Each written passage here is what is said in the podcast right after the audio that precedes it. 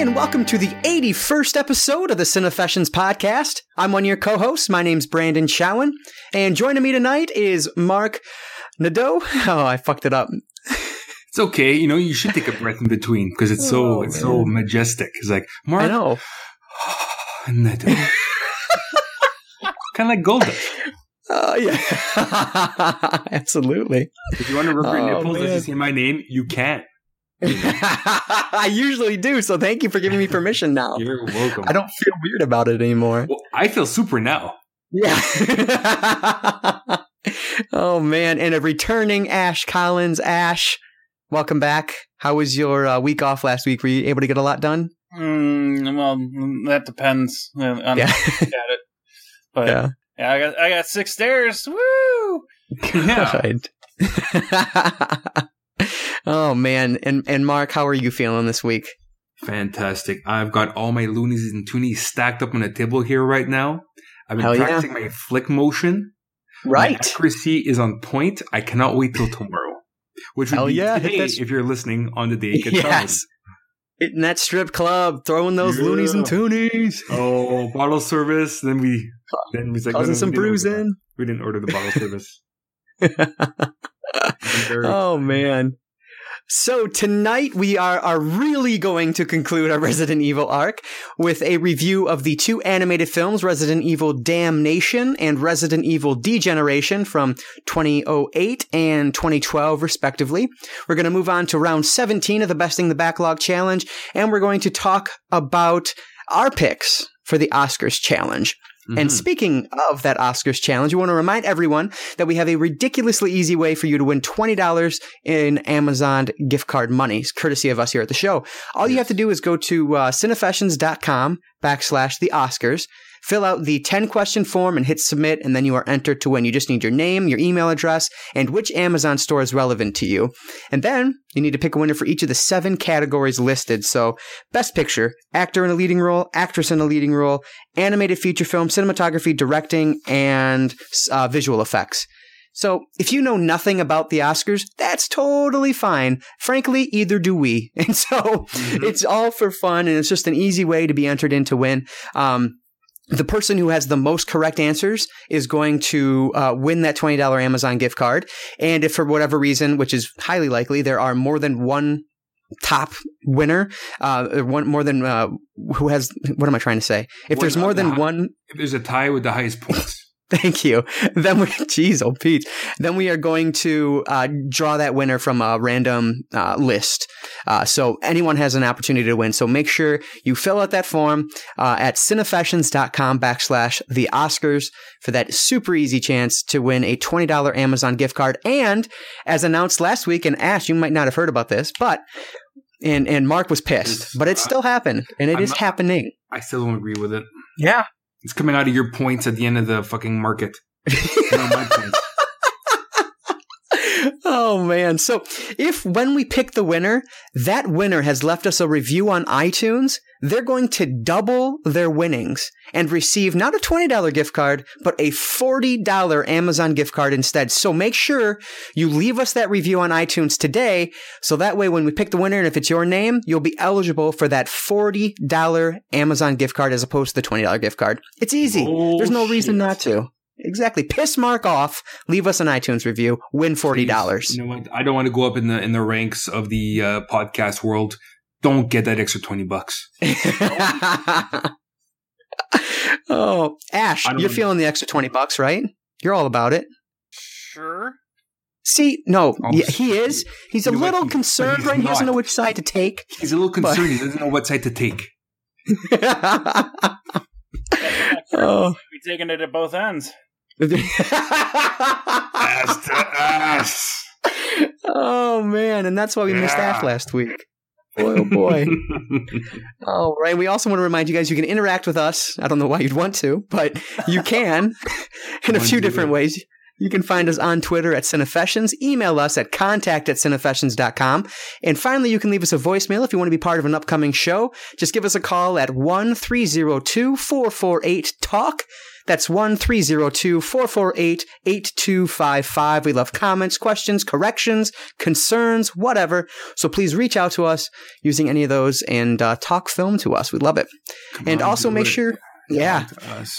Give us a call. Pick up the phone. I'm so alone. Oh God! And we promise if you call us, then you won't have to listen to that every week. So, Oh, do it. God! And also make sure you're following us on our Cinefessions Instagram account. We post our recent pickups, and uh, Marc leaves up a lot of reviews there from his A to Z challenge. So make sure you're following on Instagram as well at Cinefessions. And you can also like our Facebook page at facebook.com backslash Cinefessions and check out that long list of past reviews and all the previous 80 podcast episodes at cinefessions.com. And finally, we're proud to tell you that this episode of the Cinefessions podcast is brought to you by Audible.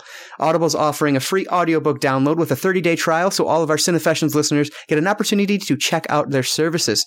There's over 180,000 titles to choose from for your iPhone, your Android, or your Kindle devices. So head on over to audibletrial.com backslash Cinefessions to get your free audiobook. That's audibletrial.com backslash Cinefessions. So before we move over to talk about our weeks in media, let me just uh, remind everyone that we will not be releasing a show next week, but we will be back the following Friday, and that is March 3rd for the start of our Scream Factory arc with a review of 1981's The Howling. So remember.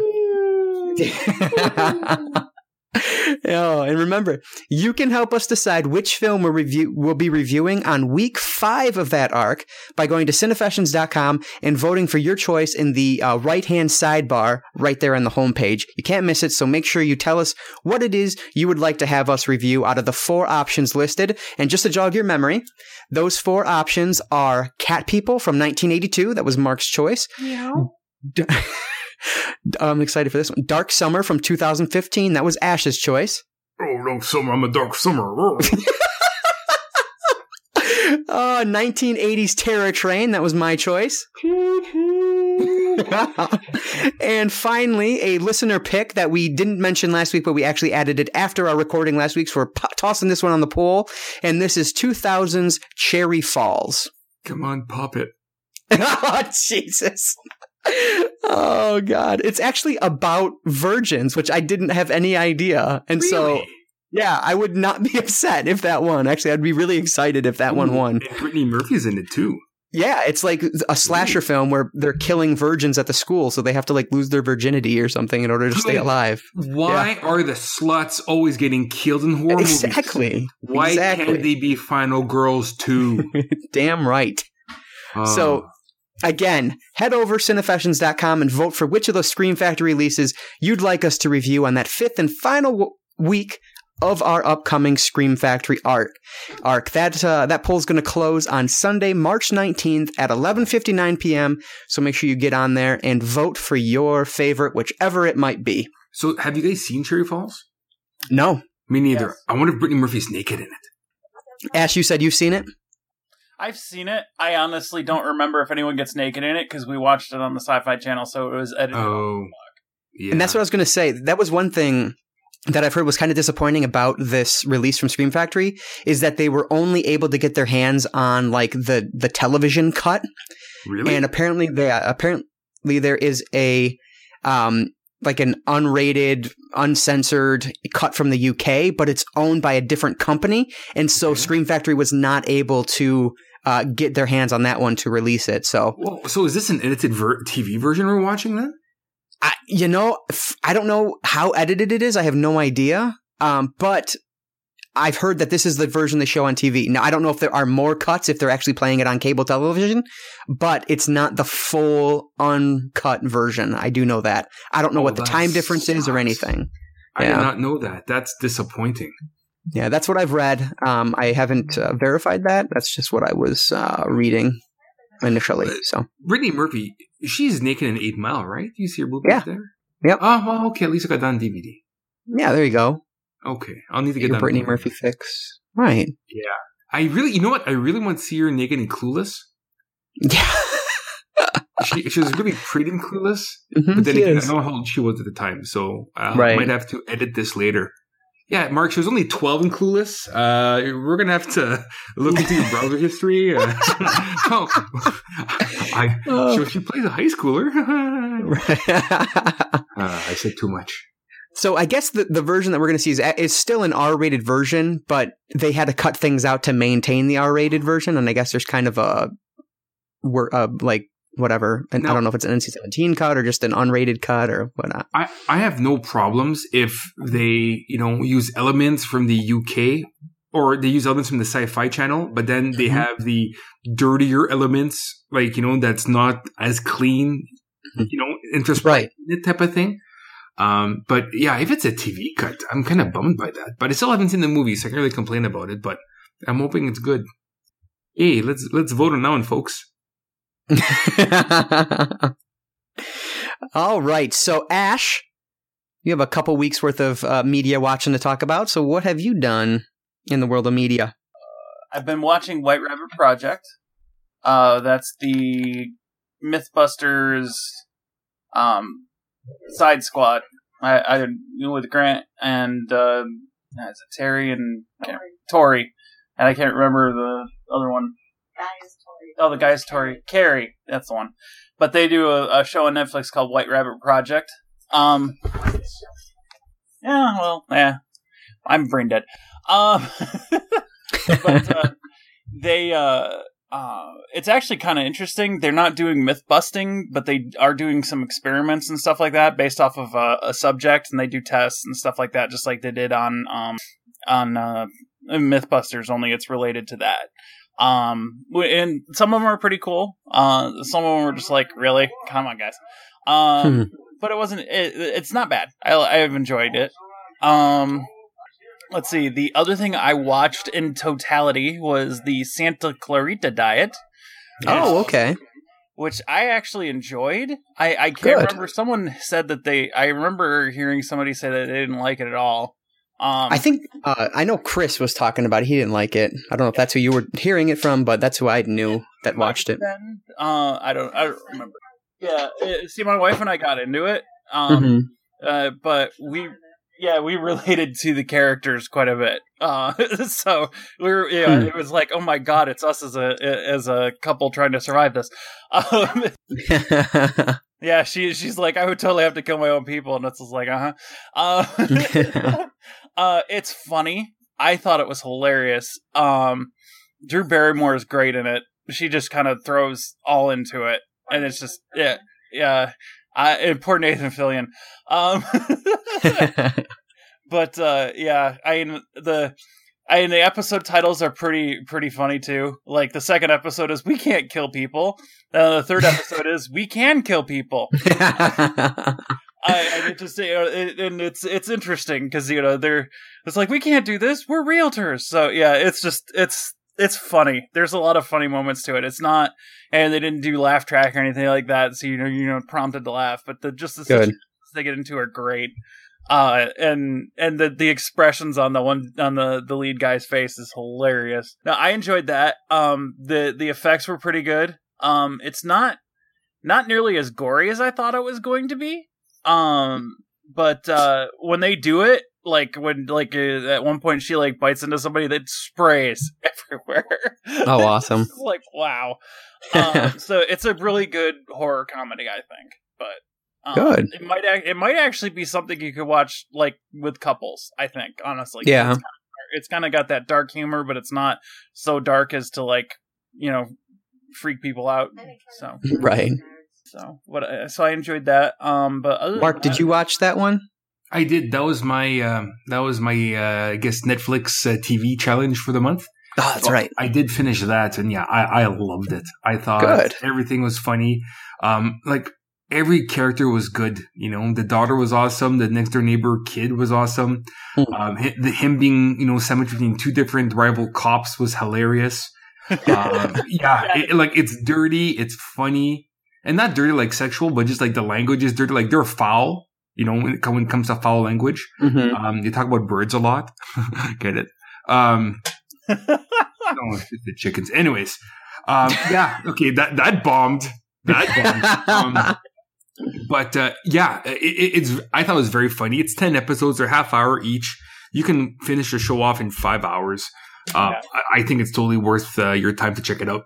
I I laughed out loud in every episode. Good.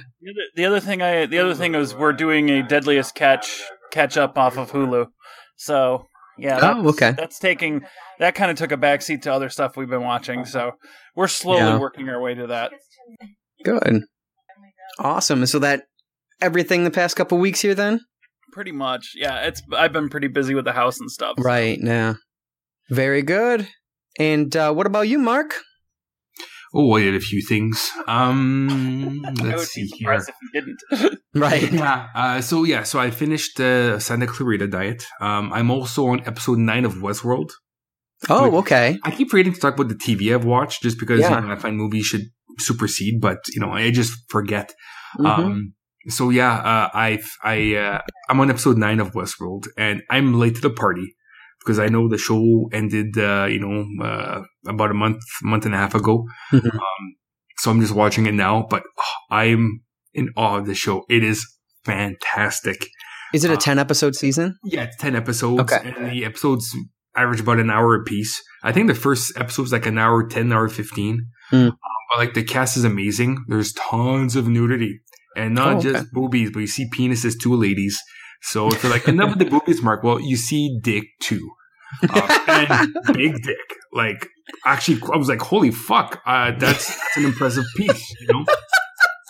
Um, but yeah, uh, it, the, show, the, show, itself, it, it's it's really good. Um, have you watched any of that at all, you guys?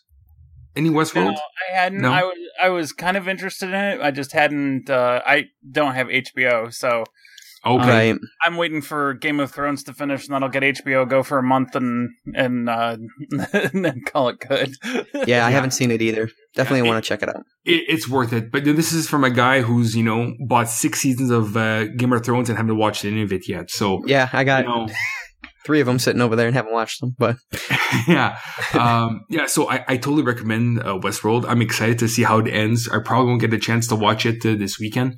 Um, but uh, I know I asked you, uh, and yeah. you answered, but but answer me again. Have you seen the film Westworld? No. Okay. I yeah, I, I know. Against Yul we Brynner. talked about it before. Say it again. I'm sorry. I have a thing against Yul Brynner. Oh, okay. I don't really. I just. oh. Like, you never know. Like it's you. It's you. Who knows? He came, came, over for supper last night. I'm like, yeah, I got shepherd's pie. Got some shepherd's pie. Anyways, he's dead. So that was weird. Um, oh God. Yeah. Uh, yeah. So uh, that's the TV that I watched. Um, as for movies, um, I got three more uh, challenge films under my belt. Awesome. Um, I got the letter Q, so I selected uh, Q, the Winged Serpent, which Hells is yeah. a Scream Factory film. Mm-hmm. Um, I liked it. Uh, I didn't like the special effects. Uh, I thought they were very dated.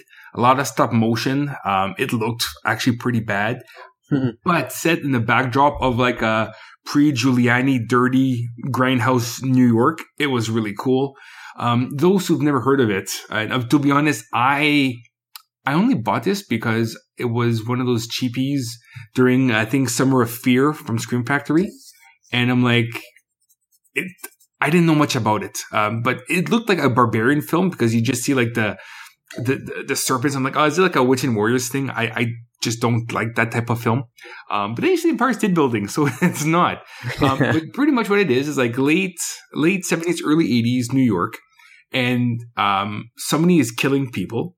And at the same time, people are being picked off skyscrapers and they're falling to their death or they're you know, partially eaten corpses are being uh, found, you know, at the site of the crime. Um, so it's up to David Carradine, who plays a police officer, to uh, try to solve the puzzle. And uh, while it's not really a uh, spoiler since it's called Q the Winged Serpent, um, there is a winged serpent that uh, is hiding inside somewhere of New York City and uh, so half the movie is finding out why people are dying on the ground and then how to kill the bird in the air. Um, hmm. So again, I, I liked I like the idea of it because it's set in you know at the time modern day. Um, but this movie is screaming for a remake because the special effects are pretty bad now. Um, and the fact that, you know, Godzilla's popular again and you got King Kong coming this year and you got Pacific Rim 2 coming. And as well, there's a movie called Colossal, which comes out in a few months, which is interesting the shit out of me. Um, if you haven't seen that, I believe Neon, which is the new company from uh, from uh, Drafthouse, they've actually, I guess, got the rights to it. So they're going to be releasing that in a few months to theaters. Um, and the idea of that movie, if nobody's ever heard of it, um, mm-hmm. it's about this girl who wakes up one morning or one day, whatever, at the same time of a kaiju attack in her city. But what's weird is that every movement she makes, the monster makes. so I'm not sure how that's going to translate, like, you know, storyline wise. Uh, but like, let's say she takes a step to the left, the monster itself takes a step to the left. So it seems that there's a telepathic link between her movements and the monster. But why and how? I guess we'll find out as the movie progresses. So that's called Colossal. And uh, that comes out soon. So yeah, so I, right now, big monsters, you know, terrorizing urban areas seem to be the thing right now. So why not remake this one? It's in the air. All the other monsters are kind of ground based. This one is airborne, so why not have a big dinosaur serpent monster eating people off skyscrapers now? I think that'd be very cool. Um, so yeah, so I do recommend this movie, but the special effects are left to be desired. So that is Q, the winged serpent. Uh, then next one, uh, for R in my first, uh, foray into the alphabet, I watched 2009's Robo Geisha or Robo Geisha. Um, oh, okay. I've always heard about that one. Yeah, it's from the same guy. Uh, his his name is uh, Noboru Iguchi, and he did uh, Tokyo Gore Police and The Machine Girl, which I didn't like very much. Um, mm. You know, it's a mix of CGI and special and uh, like um, physical application makeup, but the CGI looks really bad. And you know, I have a thing when it comes to action movies where if you shoot someone like the latest, the last Rambo film, the muzzle flashes were fake. The bullet holes in people's bodies were fake. It's not squibs. To me, it takes it out com- me out completely of the story because it looks so bad. Yeah, you know? we know that was one of your big complaints about uh, Retribution. Yes, actually, it might even have been the one before Retribution, whichever the hell that. Any action film that doesn't yeah. use squibs, it, it bugs the hell out of me. Um, so these movies do that a lot. A lot of arterial spray, a lot of it's gore for the sake of being gory. Mm-hmm. Uh, so I've owned this movie for a long time, and uh, I believe it was a Christmas gift because I wouldn't have bought it for myself since I didn't like the previous films. So I decided to sit down and finally watch it, and it actually wasn't bad. Um, they've kind of toned down the the mutant goreness of it. Okay. Um, so it's not as excessive. It's still weird, but it's not as in your face as the previous movies were, um, which works to its charm. Um, so it's about two sisters. They're orphaned. They, uh, they're now raised in a, uh, geisha house, geisha. I don't know how you pronounce it. I always say geisha, but I don't geisha. know if that's right. We'll yeah. that. So they, they grew up in a geisha house. Older sister is a geisha right now. Younger sister, she's being, it's kind of a bit of a, like a Snow White story. Uh, probably Cinderella, where, you know, uh, they make her, uh, they make her feel less, less cute. So she's doing laundry and, and, and chores while the other sister is doing, you know, geisha work and geisha training. Mm-hmm. Somebody gets, you know, catches her eye and then, you know, she becomes the popular one. Long story short, they go to a, a company called the uh, Noboru Steel Company, I believe it was. I don't have my notes in front of me, but pretty much they get kidnapped because the company is an evil company and they kidnap girls and then they become assassins for the company. Um, but then they want to one up each other, so they keep adding robotic parts to each other. So the older sister gets a Gatling gun on one of her tits, and mm-hmm. the other Gatling gun is like a pad or like a trigger. So she, she, has to keep hitting one boob to have the other boob shoot. it's, it's, it's just weird, you know. Oh man. And then the other, the younger girl gets, you know, a sword. I guess swords come out of her armpits. you know, just weird shit like that. Yeah. Um. So that stuff, you know, the special effects look kind of bad, but then, you know, when they're not in use, like the, like the, the actual plants for like the Gatling gun boob, you know, looks kind of cool. unless it's in motion, then it's CGI and looks bad. Um, so the movie itself isn't that bad. But at the end, there's a really bad scene where uh, the younger geisha girl becomes a tank, or legs or she's got robotic legs now, and she can transform into a tank. And the special effects are just horrendous. Oh, Um, yeah, so just stuff like that. You know, like I'm, I'm not a huge. I don't even know what to call this genre of film. Um, it's like you know, late 2000 Japanese gore films. Um, but they're like they're like they're budget films. Though I believe this movie was made for like a quarter of a million dollars, oh wow. and act- for the quarter of the mill, it actually looks really good. You know, Mhm. just to see again, it's made from it's from 09. so you know, movie's almost a decade old. Obviously, Yeah. the CGI would look a lot better now if they redid it. You know, um, Right. But yeah. So, uh, do I recommend it? It- It's it's not bad. It, it's not my cup of tea. I'm not into these films, but I'm glad I saw this one, and it's the best of the three I've seen so far. Um, so that's my uh, that's my R selection. I've got two more I want to talk about if we have time here Yeah, talk Um, away. not part of the challenge, but one of the uh, late night work movies. I rewatched The Needful Things from 1993. Okay, I've uh, not this- seen that one. Oh, it's Wait, wait, it's which just, version did you do? Did you watch? Oh, oh, it was on DVD. okay. Um, I I don't know. Were, are there multiple versions out? there, there is two versions of it. The- Okay, I think the DVD one is um the theatrical cut, which is okay, shorter. Um, there was a uh, um, TNT of all places, I think, ran an extended cut that was like an extra forty minutes. And, okay. and it's like a much better film. Oh, really? Okay. Well, this would be the like theatrical it. cut. Cut. I love the extended cut, but I I- can't. I can never find the extended cut on video anywhere or anything. So Oh, I wasn't aware of that. That's interesting. Um, I didn't mind the theatrical cut. Um, so for those who have never seen it before, it's about this small town, Castle Rock, in Maine, which most of Stephen King's books uh, are uh, situated in Maine, Bangor or Castle Rock. I was wondering if that was a Stephen King. I couldn't remember. I was actually just looking it up. Yeah, yeah. Okay. So, so the town, it's like a, it's a, you know, small, you know, town. And this new store opens up to a lot of kerfuffle from the, from the townsfolk because it's a stranger moving in. Uh, his name is Leland Gaunt and he uh, starts a store called Needful Things, which to the person walking in has items that they desire. You know, anything you can kind of dream of, you can get there. So Leland Gaunt is played by the amazing Max von uh, Sydow, who you might is know. amazing in that movie. Oh Yeah, oh, He's- he- He's brilliant yeah, he's anything. great. Yeah. But the, the whole cast is good. Uh, like uh, Ed Harris plays the sheriff. Uh, Bonnie Bedelia plays Polly, his um, I guess his girlfriend. Uh, she's known as um, John McClane's wife in Die Hard.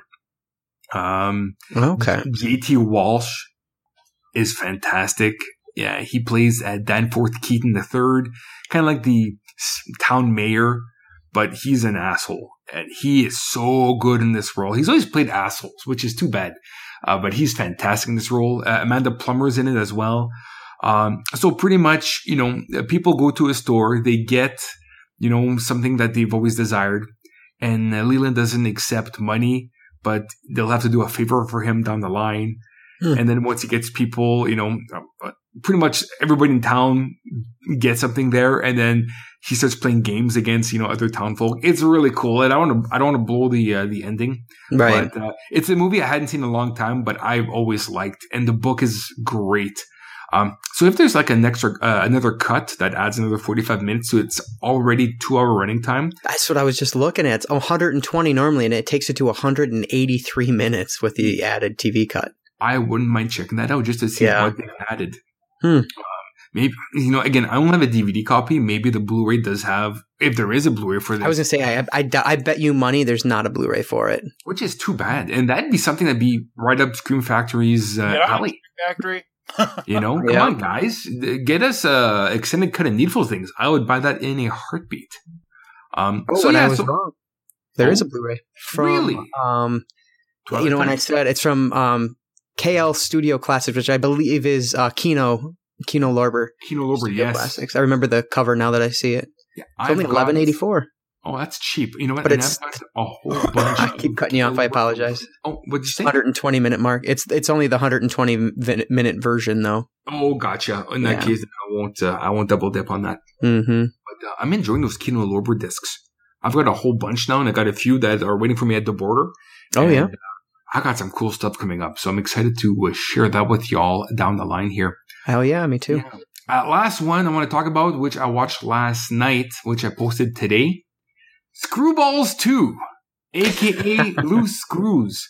Um, maybe I cheated a bit just because I had this under Screwballs 2, but I guess it's known as Loose Screws, Loose Screws, Screwball 2. Oh, um, but? I still, I still use it as my, uh, as my uh, S title. Absolutely. Um, another, uh, Canadian sexploitation film.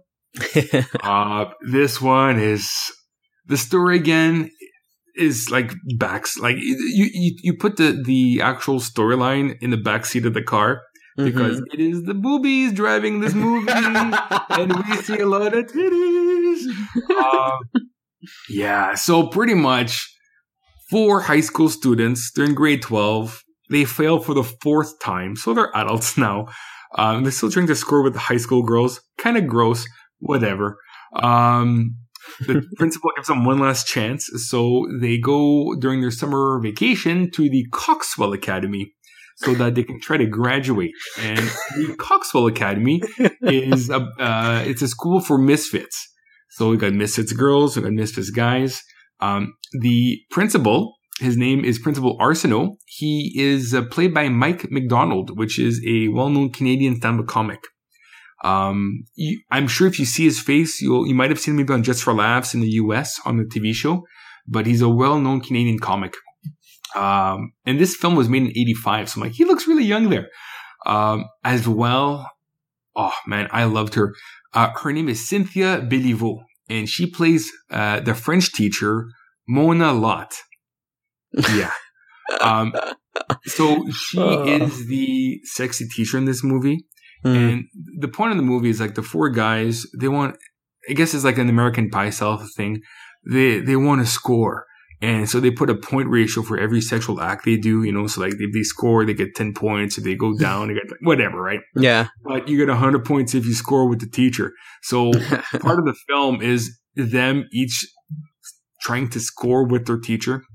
Um, so like all sexploitation films of the 80s, um, you watch them now and they, they feel kind of rapey. You know, like their shenanigans would be kind of, hmm, yeah, breaking, Mhm. entering, uh, assault, uh, sexual assault. You know what I mean? Oh man. like it, it's like the thing is it's like one of those like like Porky's it's like an aw shucks thing oh like we're peeping in the girl's shower shucks well no that's that's so and so you know but if you do that now you're a sexual you know Right. you're, you're on the sex offender list Yeah. but like like i mentioned uh, in my instagram post one of the guys uh, wants to get tutored by the teacher so she he goes to her house but she's in the shower so he just jumps into the shower with her she Mm. doesn't realize it's him, turns around like, oh my God. And his penalty or his punishment for that, because he gets caught by the principal who wants to bang her as well, is he has to write the lines like uh, like Bart Simpson does at the beginning of every Simpsons episode.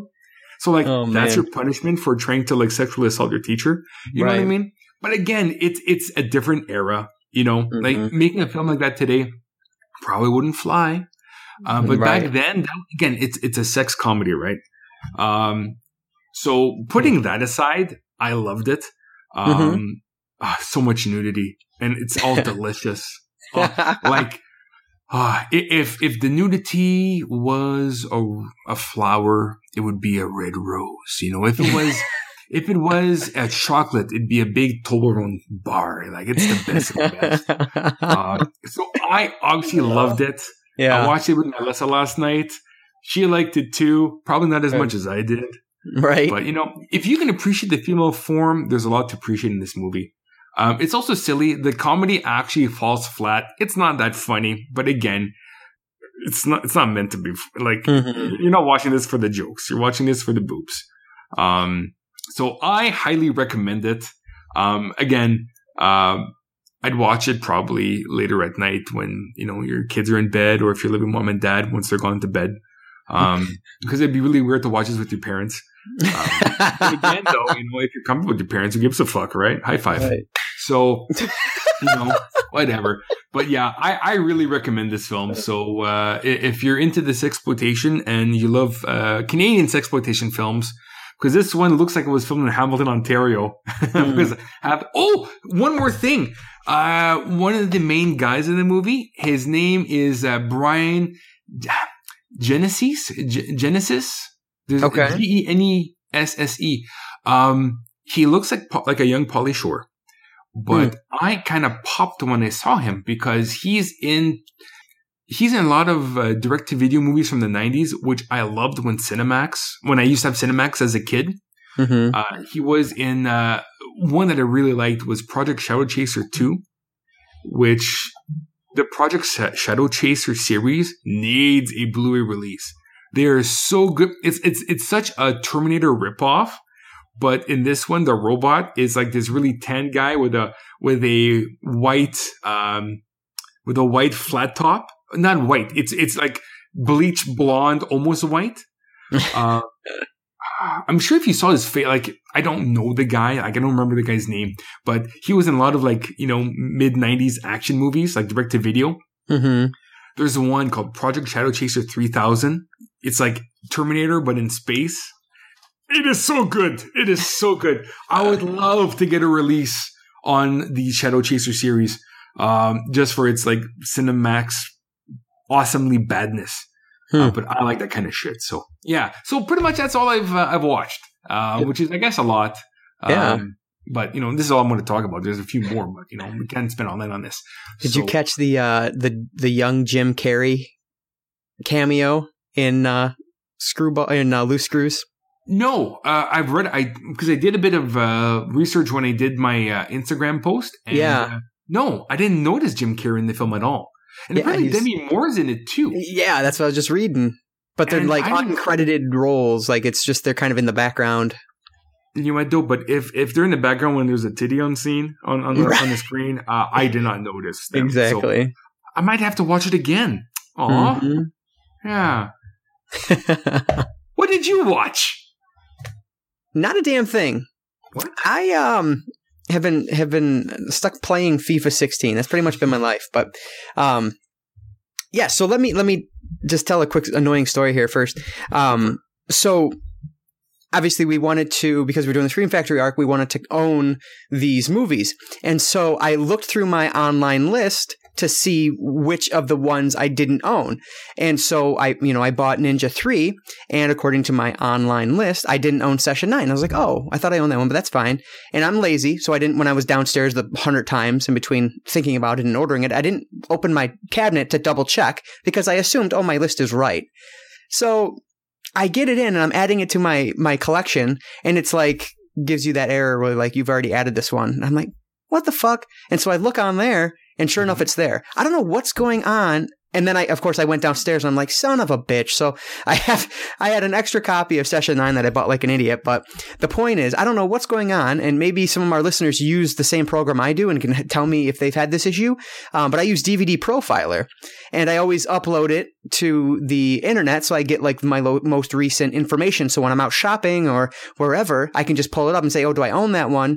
No, no, I don't. Or yes, I do. And of course, that's just a problem that collectors have. Uh, Not most people have those problems, but Yeah. um, yeah, and so I don't know if anybody else owns DVD Profiler and has ever run into this issue, but I've noticed it multiple times. There are movies that I have on my computer database of DVD Profiler that when I upload it, for whatever reason, they're not showing up.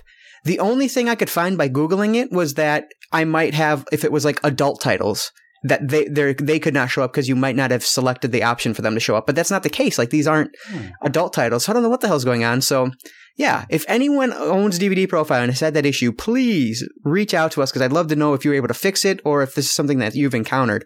Um, because I'll tell you what, it is fucking annoying because now I had to return session nine. And of course, I'm out of ink. So I had to, at work, had to print out the label. And it's like, what a pain in the ass, you know? But, and then even better, I order those on, um, uh, Amazon, right? And then the Mhm. next day, Scream, or uh, maybe not the next day, but a couple days later, Scream Factory decides they're going to have the Love is in the Scare, I believe is what they call it, sale. Yeah. yeah. Um, and and uh, Ninja Three's not on there, but Session Nine was. Uh, Cherry Falls is another one that's in our poll um, that you so you guys might want to grab. Uh, Cherry Falls is fifteen ninety nine. Session Nine is fourteen ninety nine. Um, Garbage Pail Kids is one of the collector's editions, fourteen ninety nine. Texas Chainsaw Massacre Two, sixteen ninety nine. Night of the Demons, fourteen ninety nine. Mad Max is only seven ninety nine, and those are all three uh, collector's editions. Um, Return of Living Dead, Invasion of the Body Snatchers, two more. Army of Darkness. The Babadook, if you don't own that, fourteen ninety nine. These are really good deals, um, and uh, you get free shipping, and so it's definitely worth it. Um, and what they always do, and watch them not do it this time because I want them to, but usually at the end of these, so you'll be listening on day five if you're listening to the day uh, the podcast the day this comes out, and so there'll be the last deal. But normally on the the sick the last the day after the final day of when it's supposed to be done, Yeah. they usually put all of the titles back up for sale. Oh, do And they? so, yeah. So I can't remember everything there was. There was Child's Play on day two. yeah. Um, today's Dead Ringers. Yesterday was Exorcist three, Exorcist 3. Yeah. What was day one? Bubba Ho-Tep. Bubba Ho-Tep. Thank you. So I actually, because I'm obviously, as I've talked about, going for a complete collector's edition of Scream Factory titles. So I actually need all of those. And so I'm hoping, um, I, I might be on my cruise when this happens. If I actually no, I should be the day I leave. So I would be driving. So I'll be spending money while I'm driving. Um, but, um, I'm going to try to grab all of these. It's going to be very expensive since I don't know if I can afford it, but I'm definitely going to try to get all of them because I need all of them to, you know, help help complete my collection along with some other things. So, um, other ones that I was going to pick up was Fender Bender because I've heard that one's pretty good. It was only 10.99. Uh, Cockneys versus Zombies is only 4.99. Stun's not only good. 7.99. Oh, Cockney versus Zombies is not good. oh, okay, good to know. I saw it That's on good. Netflix and oh, I, I was Yeah. Yeah. Okay, well that's good to know.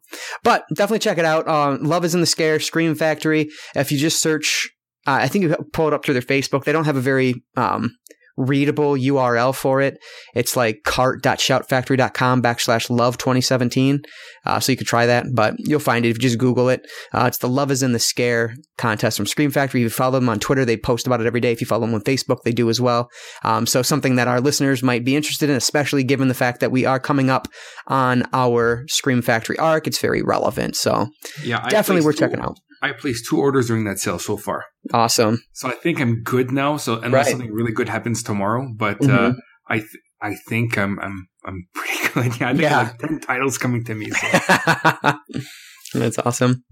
Yeah, and so like I've been saying, or like I said, I, I've just been obsessed with FIFA 16. So I've managed to log more hours into that than I did Madden 17, which is just shocking to me. Madden has me listed as 62 hours, while FIFA has me logged for 64, which I added some to that yesterday again. But it's just ridiculous. Like I can't believe I actually played uh, either of those games for as long as I have. Like I scoff at the idea of playing like a 40 hour RPG or something Yeah. because like I just can't imagine myself ever playing a 40 hour RPG. Yet there I am playing my sports games for 60 plus hours, which is just crazy to me. And I absolutely love that the Xbox One tracks that. Um, I really wish the uh, the PS4 tracked your time played also. That'd be so cool. But um, and then the other day I felt like a teenager again, and uh, so I I had work the next morning, um, but I put on some FIFA 16. It was probably around eight nine at night. You know, um, I was just planning on playing a little bit. Well, I was uh, finally reaching the transfer period in my my season where you can sign players from other teams. Um, so in the English Premier League, you can you can do that right from the start. The transfer window is right at the beginning of the season and and plus. Uh, but in the MLS, which is where I'm I've started now, uh, my Philadelphia Union um, franchise, um, you you have to play for a couple months, two or three months before you actually get to a transfer window. And so I've been waiting so long for this, like I was excited, and so finally. I got there. And so I kept playing, and before I knew it, it was fucking 2 a.m. I had to be up for work in like five hours, and I was like, oh boy. Um, but you know, even though I couldn't believe how late it was, it was totally worth it. I, I only ended up signing one player throughout the whole thing uh, because in the Premier League, those franchises are they have you have so much money to work with because it's such a big deal Mhm. over there. You know what I mean? Where in the MLS, you're working with significantly less money, but you're still trying to sign the guys that are overseas. You know, because those are the best players in the world, and so they're going to require these huge um, amount of money. The clubs are going to require for you to to buy them, and you just don't get it in in the MLS teams. Um, and so I only ended up signing one guy. It was a, a center back, um, but I think he's going to be great. You know, he doesn't have a great overall right now, but he's I feel like he's just going to be awesome for me. Actually, he's only 21 years old, so uh, I'm excited about that. But and Frank, I didn't really need a lot because my uh, Philadelphia Union squad is actually on top of the MLS right now by a pretty good margin. But um, I definitely have some weak spots that I need to deal with, and it's mostly on my uh, in my defense. So I really want to win the league, and I feel like I needed to address those, which um, I had one one piece put into place, but I definitely need more. But so I know no one really gives too much of a shit about my about my FIFA 16 talk, but that's all I got to talk about this week. So you're gonna have to deal with it. But and um, what was that? Yeah, exactly. oh man, um, it's all good. We all like different things, you know. Yeah, absolutely so, right. Um, I also. If they, if they, oh, go ahead. Oh, I'm sorry. what were you gonna say? No, nothing. It's all good. Okay. Uh, also, I listened to the um, Pure Heroine album from Lorde, and uh, it was fantastic. I really like her voice. I had it's apparently like four years old, which that's news. I didn't know about it, I guess, but I and I had no idea. Two or three. Oh, okay. I had no idea she sung some of those songs that I heard on the album. I just didn't didn't realize it was her. She's really good and popular. according, yeah, I, actually I own that album because I like it a lot. And, yeah, uh, I like female singers. I mm, yeah, do. definitely. And apparently, she's releasing a new track. I just saw it on Twitter a few minutes oh, ago. Awesome. Uh, she's uh, praise the Lord. Lorde's new single is expected to drop soon. Okay. Uh, March seventh. So I'm curious to see how it sounds. But I'll, yeah, definitely. I don't buy singles. I'll buy the album when it comes out. But uh, yeah, I, I again using my free trial of Apple Music, and so that's how I've been listening to most of my uh, oh, non vinyl things. But mm-hmm. yeah, so I gave that one four stars. And I also listened to the Tales from the Dark Side album from Waxwork Records. Um, it was pretty good. Nothing that really blew me away at all, but I mean, it's definitely a solid score. Uh, it's, uh, it's just not, it doesn't stand out. Like it, it feels like a pretty standard horror score, if that makes sense. Nothing. Sure. Yeah, nothing really unique to it, I guess, but still good. Um, yeah, so I uh, yeah, so I think I only need like four more albums, maybe five, to reach my goal for the year of my new ones. I'm gonna actually have the uh, brand new vinyl release from Our Lady Peace arriving at my door tomorrow. Um, it's a vinyl release of their Clumsy album, which uh, is just filled with fantastic songs. So I'm excited to actually listen to it for the first time from beginning to end. Um, and I'm hoping to listen to it as soon as I get it, frankly, tomorrow, because I'm excited about it. I actually ordered that one back in December. Um, and it was supposed to come out in like the beginning of January, but it got yeah. delayed Okay. And so it's finally coming out now. It's finally out now.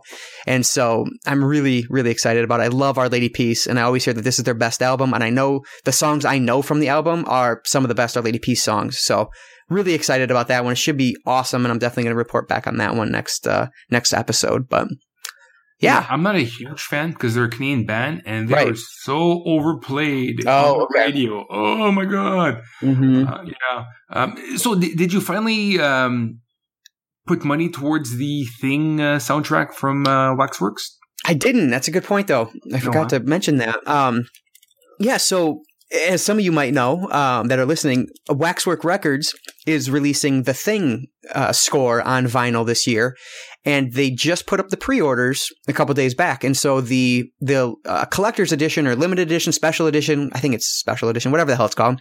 Yeah, they marked it at seventy dollars, which that was very surprising to me. It's 10 tracks. Sure, the I liked the album uh, cover and the cover art, and I liked the record better, like the vinyl better. But I, for seventy dollars, there's there was no way I was going to do that one. And Frank, and, and it didn't matter anyway because nobody that wasn't a, a, subscriber to Waxwork Records even had a chance to buy it because it was sold out before it went public, as far as I understand it. Or no, no, I had the chance to buy one. But oh, did you? Yeah, okay, I, but I didn't want to spend seventy bucks on it. Gotcha. But I know it's sold out now. It's sold out very quickly. Uh, unless because now they re- they reopen the um, the pre order, so I'm yeah. not sure if that because I know this morning was still available. Um, okay. Because a lot of people are buying cop- uh, multiple copies and then flipping them on eBay right away. Yeah, and Waxwork said, "Fuck you, we're canceling your order," which is fucking awesome. Good for them. Um, it's, just yeah, so much bullshit with that, and so I'm so glad that a company finally decided to say "fuck you" to the scalpers and uh, yeah, and help their reason, fans. Another reason why I didn't buy the uh, special edition, just because mm-hmm. one was seventy, and two, uh, it said that it came in a breakaway ice case. Yeah. Now I was afraid that you would have to ruin the the packaging yeah, no. because like the yeah, the one for Fight Club, you have to tear mm-hmm. it open. So like, I got I, I have a friend who actually bought two, and I'm like, well, I'm not gonna buy two copies. Yeah, exactly. So that's another reason why I didn't buy the uh, the deluxe edition. I was wondering that too, but I felt like as I was looking at it that it, it was not something that you actually physically had to destroy, but it's just the breakaway because like it's showing the ice splitting. I thought maybe that's what they were talking about, but I don't know. I could be absolutely wrong, and I have no idea. But Oh, I'm looking at the thing right now in Waxworks. And Yeah. The uh, the snow edition, which is the standard edition, is Yeah. sold out, and uh, that's the yeah. And there's no way to actually get the uh, other edition. So yeah, it Yeah. is sold out. The pre-orders are sold out. yeah, and the ones that they put back up was actually a re, the repressing, and so the original Oh, editions are gone. They were gone the day of. And then they Yeah. announced the day after that, hey, we're going to put more up for repressing. So the one that you bought, Marc, you should get, you should, that should be shipping in about four weeks, two to four weeks, I think they said. And then the repressings will be that you pre ordered like today and yesterday. Those Eight will be eight weeks, right? So yeah, but I don't know. I just, I couldn't, I was on the page, had it in my cart, the snow edition, so the standard edition, and Yeah. couldn't pull the trigger. I frankly I didn't like the art that much, and the snow white vinyl didn't wow me at all. And Yeah, thirty six ice bucks. is nicer. it is, yeah, and Ice one thirty is six nicer. bucks for ten tracks. Ah, I just I couldn't do it. Three sixty a track. It's not a terrible, and I'm But- sure I have some downstairs that I paid about that for. But that mixed with the fact that my wife has been giving me bad looks every anytime another vinyl arrives, Yeah. lately. Uh, I just I couldn't do it, so I ended up not not getting it. Uh, I might be something I regret later. I don't know, but I, mean, think- it I is think you will. one of my favorites. Just Yeah. because, like, I'm looking at the tracks. Sure, there's only 10 tracks, but, like, you can only put, like, 22, 25 minutes of music per side, anyways. Mhm. And, like, you know, it's 10 tracks, and, like, some of the tracks are over five minutes long. Like, on on site, too, there's only four tracks, but one's 626, one's 712, one's 505, one's 447. And it's Yeah. a fucking Carpenter score. So you're going to dig it anyways. but it's you know? Carpenter didn't do the score. That's uh, Enzo or whatever. Oh, that's right. You're correct. Okay. Yeah, Uh, what we- I- Ashe, I I- can barely hear you. I'm sorry. I don't mean to cut you off. I just can't hear you. What'd you say? No, no, it, it's it's well, isn't it seven dollars a track for starters? Not not. Oh, if if it was seventy, I was just talking about the standard edition, which was thirty six dollars. yeah, 32. Yeah, Um, right. but- I, I meant with shipping. You're right. Thirty. Oh, yeah, 32, It's not an actual. Thirty eight with shipping. Yeah, it's not an actual Carpenter score though. It's uh, Ennio Morricone, isn't it? Yes, and that's that's the other reason it, because I love Carpenter. Oh my god, that's the other thing I listened to. I didn't talk about John Oh. Carpenter's Lost Themes too. it's good, eh? Dude, he I how how is he so fucking good like at his scores? It is fucking amazing. God, I love it so much. I have to get Lost Themes one. I know you said Lost Themes two was better, but I liked it more, yeah. yeah, I have to still get the first one. Oh, It of is course. oh, it's he's just so fucking good, man. Just, Like, just I wanna- th- This, I was just this, say I want him to make a music- movie based off of it. Oh, sure.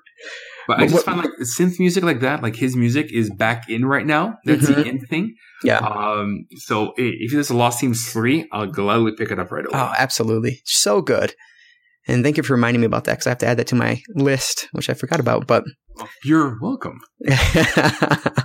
but yeah, so um, I am excited to see to hear your thoughts on it, and hopefully you listen to it when uh, pretty closely after you get it, so uh, I can I can know because I'm really interested to see um, if you think uh, how much you like it, which I'm sure it's going to be great.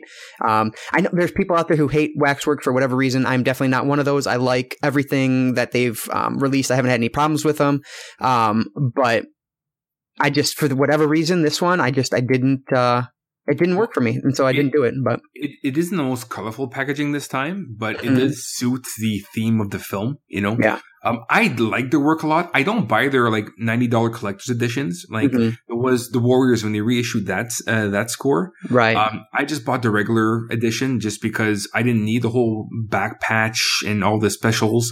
I just Mhm. want the music, you know, and the, I love that score. Like, I don't buy all their releases. Like, I won't do their, you know, 2017 catalog, you know, where you get like five discs. right. One, because it's super expensive with the exchange rate here in Canada. Oh yeah, Um, but a lot of movies, I just don't like. If the score isn't memorable to me, I I just don't want it. You know. Mm-hmm. Um. So so I I pick and choose when it comes to vinyl soundtracks. Um. And what I do have from them, I like a lot. I also like the Mondo stuff a lot. yeah, absolutely. They're, they're boutique distributors, you know. Um, Right.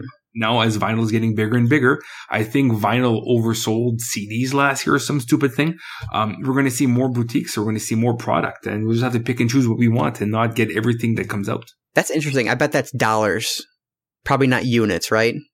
Oh, dollars for sure. Yeah. Okay. Oh, because yeah. I was gonna say because vinyl is so fucking expensive compared to the to CDs nowadays. Yeah. But it's interesting because I was uh, reading an article about um, vinyl collecting and um, this guy who used to collect and then had to sell his collection and then bought it back and just talking about how 10 years ago albums he could literally go to the store and buy for a dollar 50 60 75 cents are now 15 20 dollars because of the resurgence of vinyl and it's the same thing it's same shit it's just that much more expensive it's like damn i wish i got into this when it was cheap you know but You can it get works. cheap vinyl. It's just it's used vinyl. You know, like you go to a flea market and there's Oh, so okay. much vinyl out there. You know, I was gonna say yeah, Um, because like the the record store I go to, the one that's that's close to me, their shit is so expensive. I found the guest score from Mondo, which is kind of difficult to find, but I just didn't have all the funds because I had was buying a couple other things. Sure. Um, but even the used copy, the, he wanted thirty dollars for it. Now, frankly, that's not, that's not a bad price, but it's still thirty dollars either way you cut it. You know what I mean? And so I couldn't do it with the other things I was definitely getting. So Yeah. Well, when I first started collecting vinyl, I was going for like some some scores, Mm-hmm. but I also wanted stuff that isn't usually on vinyl today. So like a lot of new wave stuff. Like I wanted older records, you know, some okay, 50s uh, rock, some 70s punk, some 80s new wave. Mhm. Now I'm getting pretty much anything under the sun.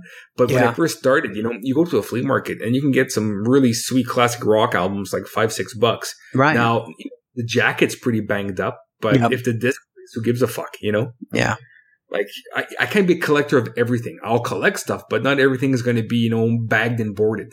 Although a lot of my albums are bagged, but it came with the bag, so whatever, you know. right. But See, I'm, yeah, and that's the thing. Like, I don't. I've had at the used uh, at the record store. They have used and new, um, and I've had some in my hand. Like, I had the um, Simon and uh, Simon and Garfunkel. I forget which album.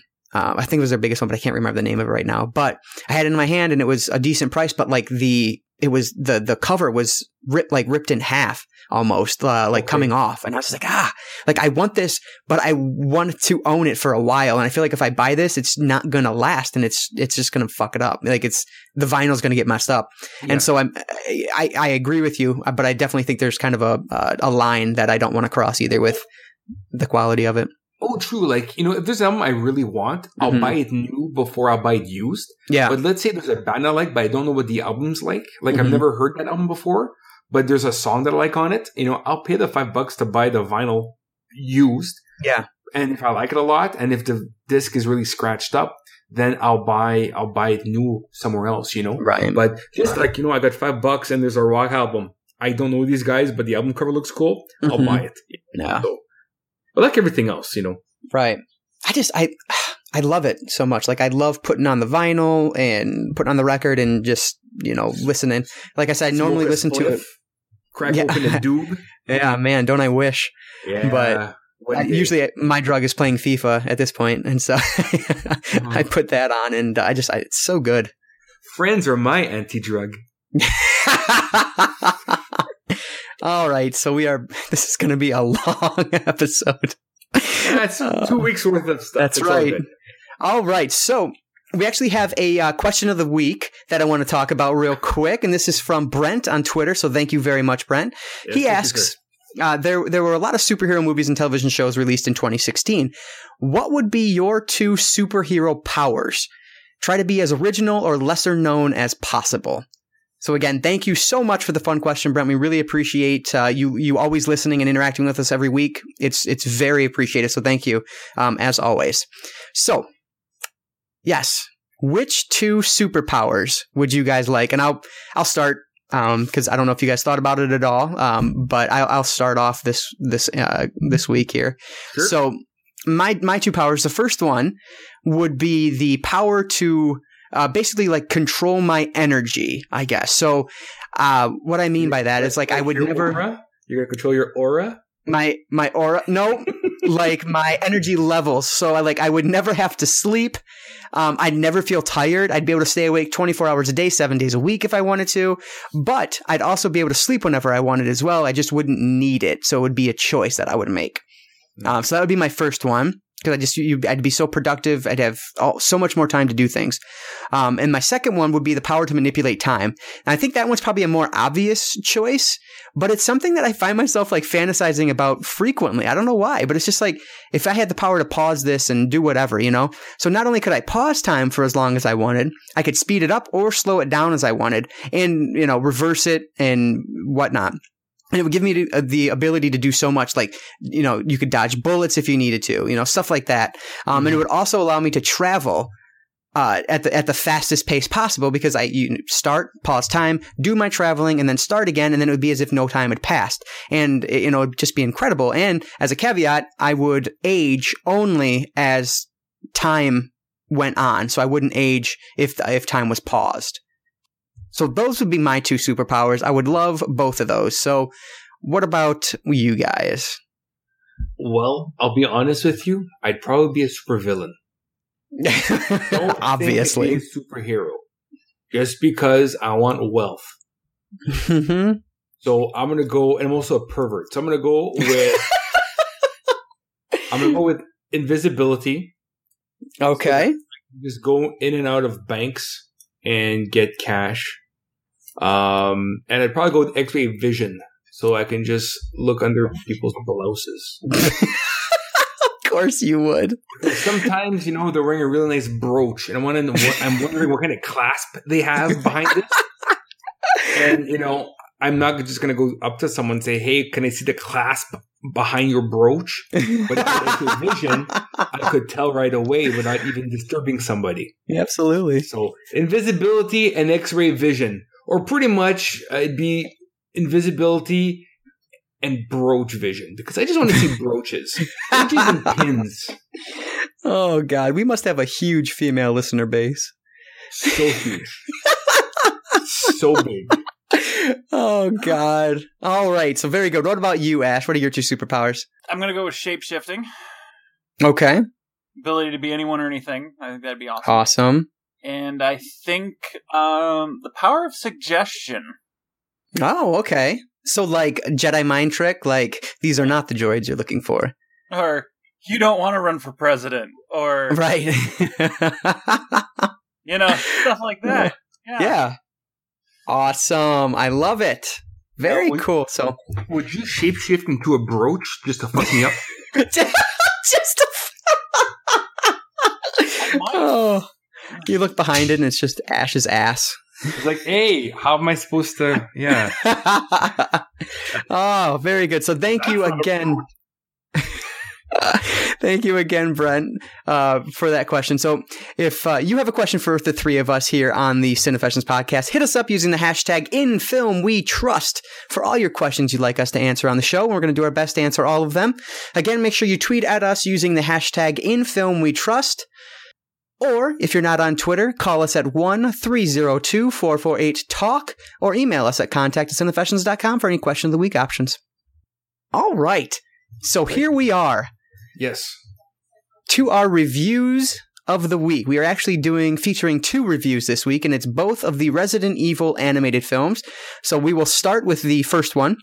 So let's start with Resident Evil Degeneration from 2008. And as always, there will be spoilers for this film and the next one, Damnation. So make sure you are uh, have watched it if you care about spoilers. And so if you do, make sure you hit pause, go watch the film, come on back and hit play, and we will talk about it together. All right, so Resident Evil Degeneration from 2008 was directed by Makoto Kamiya, written by Shotaro Suga, and I apologize if I butcher names, but I'm terrible with that. It has an IM. Thank you. Has an IMDb score of 6.6 out of the 24,962 votes. Uh, no Metacritic score, no tomato, tomato meter, but it does have an audience score on Rotten Tomatoes of 57%, and I couldn't find anything about the budget. So, what is your history with Resident Evil Degeneration, Ash? Have you ever seen this one before? Yes. Okay. And uh, um, so this was a second viewing, or have you seen it multiple times? I've seen it at least twice. Okay. Very um, good. Yeah, before that, I I got it on like when it first came out on DVD. I okay. Wasn't it just a DVD release? Uh, I own the Blu-ray, so it may have initially been just DVD. I don't know. I, I know I do own the Blu-ray, but it's one of the steelbooks that came out when the other Resident Evils went to steelbook, and so I'm sure the steelbook, uh, re- the Blu-ray came out after the fact, but I don't know when. Okay. Oh, I've got it on Blu-ray and it's on a steelbook. Okay. Oh, there you go. Okay. And have you seen it before, Marc, or is this the first time? Uh, no, second time. I Second watched time. it uh, when I first bought it. I watched it and put it away. yeah, this one is is my second viewing as well. Um, as I mentioned probably a hundred times, when I first started trying to do podcasting on the website, um, I was going to review through all of the Resident Evil movies, and then I had some problems, so it stopped. But um, this was uh, one of the ones I watched at that time in prep for a review, which I don't think ever ha- uh, I never released. But yeah, so this is the second time I was watching this, and um, yeah. The, do you want to know what I gave it the first time on IMDb? Hmm. Okay. So this is probably about what six, seven years ago. Eight years. ago, Um, let's see, probably five to six to seven, somewhere five to seven. Yeah. Okay, five to six. Uh, so you divide the ma- maturation process by 0.74. Uh, on 10, thinking how you were back then. You got married at the time. Like hentai. No boobies or tentacles. I'm going to give it Like- a 7. You give it a seven and a half. Oh, you're very close. I gave it a six. Ah, I Out of went 10. over at Lost in Showcase Showdown. Yeah, that's all right. You'll get it next time. I will. all right, so let let's uh, dive into this one here. So, um, I thought it was an interesting beginning there with the news segments, um, and it really made me wonder: um, did, did does this tie into the film series at all? And No it, it doesn't. Um, and it also made me wonder where does it fit into the game series, which I thought it had to be after Resident Evil Two, and I think that's right. Correct? It's between four and five. It's between four and five. Okay. Yeah. Yes. Oh, okay. So I see. I I've not played anything past Nemesis, and I don't remember the story of two and three at all, and so like I am just lost when it comes to that aspect of it. I guess. Um, but that's that's good to know. So, okay, so um, have either of you played? I think Marc, you've played four, right?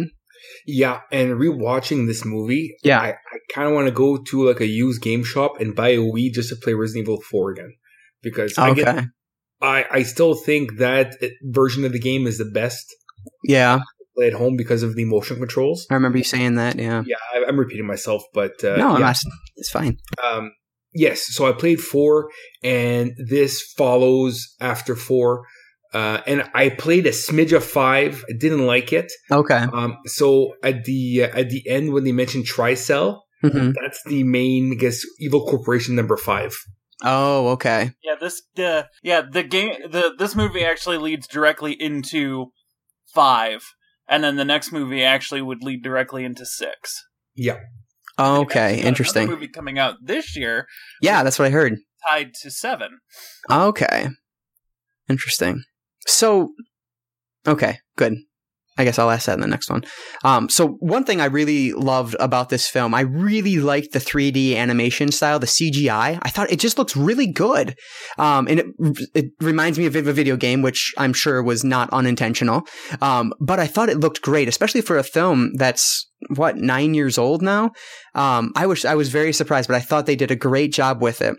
Um, and I love also that it it feels like you're watching a live action movie, the, because the the director pays very close attention to you know the quote unquote camera in this instance, and I think that's so important for an animated film that you're trying to do something like this with something that's supposed to be more realistic, um, and I think he does an excellent job with that. Some really cool shots. yeah. It, it looked like one long cutscene. And when Mhm. it comes to the Resident Evil games, I, I enjoy the cutscenes because they're usually pretty cool. Yeah. Um, and this is exactly what it felt like. Just one long Capcom cutscene. Right. And there's nothing wrong with that. Absolutely. The um the first zombie attack I thought was really set uh, really well set up with the like the officer going up to the one guy with the mask pulling it off and of course it being a person who runs away and then seconds later thinking that it's another person in a mask tries to pull the face off and it doesn't happen. Um I thought that was a, a good setup to kind of introduce the zombies of the film which uh, frankly we lose about 15 minutes later and that's when you lose me but I thought it was a good setup at least. Yeah, I, I like the whole the whole airport sequence. Yep, exactly. Kind of cool. Uh, further down the line, I kind of uh, got bored, to be honest. Mhm. Um, but the, the initial premise, I really dug. Yeah, the plane crash I thought looked really good. Yeah. The only thing I didn't like, um, the senator's uh, character model. Mhm. I, I just didn't like the look of him Okay. as as a fat old guy. He he looked funny enough. He looked a little too cartoony for me. Oh yeah, I could see that. In in contrast to everybody else in the film, like Mhm. he's the corrupt senator, so he's the only ugly character in the film. Right. You know, Mhm. um, so I thought it was just a little too cartoony to me. Makes Um, sense. But apart from that, I thought the character models on all the other characters looked really, re- really decent. But some of them were almost too pretty. Oh, Uh, okay. you know, um, which I guess is it's a bit of a a, a trope of because th- th- this is not anime, hmm it, it's CGI, but it, it it's kind of anime-ish in a way. Yeah. You know, um, like I, I found the the guy who worked for the um for the company um for Trice is it Tricell? No, Tricell is the company. Uh, uh, Triforma or Forma Plus? What what's that company called? Uh, I honestly don't remember. don't remember. I just he looked like he looked too good looking, you know. Mhm. And of course, Claire's gonna go with him for tea. I don't think he really wanted But- tea. he follows he follows the um the video game and anime rule that all the bad guys are extremely fucking hot. and they have gray hair if they want or blue hair, you know, whatever. yeah. But yeah, it's like the only ugly person is the ugly character. You know, Mhm. like the only person that's truly not a nice person has the the visual impairment. You know what I mean? right. Um, so I just thought that was kind of interesting. Um, because even the, cop who kind of gives uh, Leon a hard time, Mhm. he's still he's still like built like a tank. You know what I mean? Right. Yeah. Um, like yeah, really. There's no ugly people in this movie apart from actually apart from the guy who had the zombie mask on. He looked kind of nerdish, you know, with the longer hair, and he kind of took off right away. And the senator who looked like a big uh, chicken nugget. so that is interesting you bring that up because I was curious. Um, I know you complained about how um, Leon looked in Resident Evil Retribution in the live Yeah. action series. Did you like his character model in this one? Did you, was it more uh, what you were expecting? Well, it's it's it's it's just like the the video game, right? Yeah. Like you know, if you look at like Leon in real life, Mhm. would look pretty fucking dumb. And you did notice that in well, at least I thought he looked dumb. That haircut does not translate to real life, you know? Yeah. Right. Like, let's say you they do a, a li- another live action Street Fighter. Okay, case in point, Street Fighter Guile. He Mhm. would look pretty fucking dumb in real life with that haircut. What did Jean Claude Van Damme do? Eliminate that haircut for the movie. There okay. you go. You know, Right. so just some some hairstyles just don't work in real life, and I Mhm. find Leon's wouldn't. It, it makes me it makes you look like a douche instead of heroic. Uh, what, what they do in a live action film. Again, my personal opinion. What do I know? I just do a podcast. You know. um, I, so you were talking about the um, the guy that was given from. I think you're talking about Greg, right? The male half of the SRT team. Yes. Um, just I could not stand him. Um, but I loved the, the the POV shot of him almost getting attacked by the female zombie that jumped through the glass at him. I thought that was a really really cool shot. That was that was very cool. They had some Um, cool sequences, and like Mhm. another thing I noticed when it comes to detail, the little girl, which I forget what her name is, but she was wearing like a knitted top over her shirt, and it, like the attention to detail looked really, it looked like uh like a knitted piece of clothing, you know. Um, it just like I I could I the the fabric looked really lifelike, which I really dug. Yeah, yeah, definitely. That's I think from a technical aspect, I was really impressed for, for the most part in the movie. Especially for an eight-year-old film. Exactly. Yeah, no, absolutely right. Um, I love that she uses the like umbrella corporation colored umbrella as a weapon. I was I enjoyed that little nod. and also did say something because she's aware of it as well. You know, like, she Right. made a comment like, "Oh, obviously, you know, like you know, she realized what she had in her hands," which I kind of dug. Mm-hmm. Yep, absolutely. Um, and I, I was wondering, is Leon as unemotional in the video game as he is in this in this uh, film? Yes. Okay, that's just who he is. Um, Leon is uh, Leon is the is the one protagonist in the games and the movies I just never warmed up to at all. Yeah. It's just like wow. It's like I mean he works as a video game character, but carrying a film, hmm mm, no. Yeah, and I think I that's my biggest problem too is that he just he doesn't show any emotion either way really. And so it's hard to kind of build an, a, an emotional arc for him if he's not showing anything. You know what I mean? I think at the same time though, just because he does have a history in the video games, Mhm. like, and I forget if he's in one or two, but like he encounters zombies for the first time. I think it's, I think it's two. Two, yeah. Yeah. and you know it freaks him out. But since then, it's like he's he's gotten through the traumatic experience of hey, I've dealt with zombies and monsters. He's been there, done that now. So now he's a man of action. You know. Mhm. So I think he's kind of desensitized to it, or he kind of you know pushes aside his emotional state just to get the job done.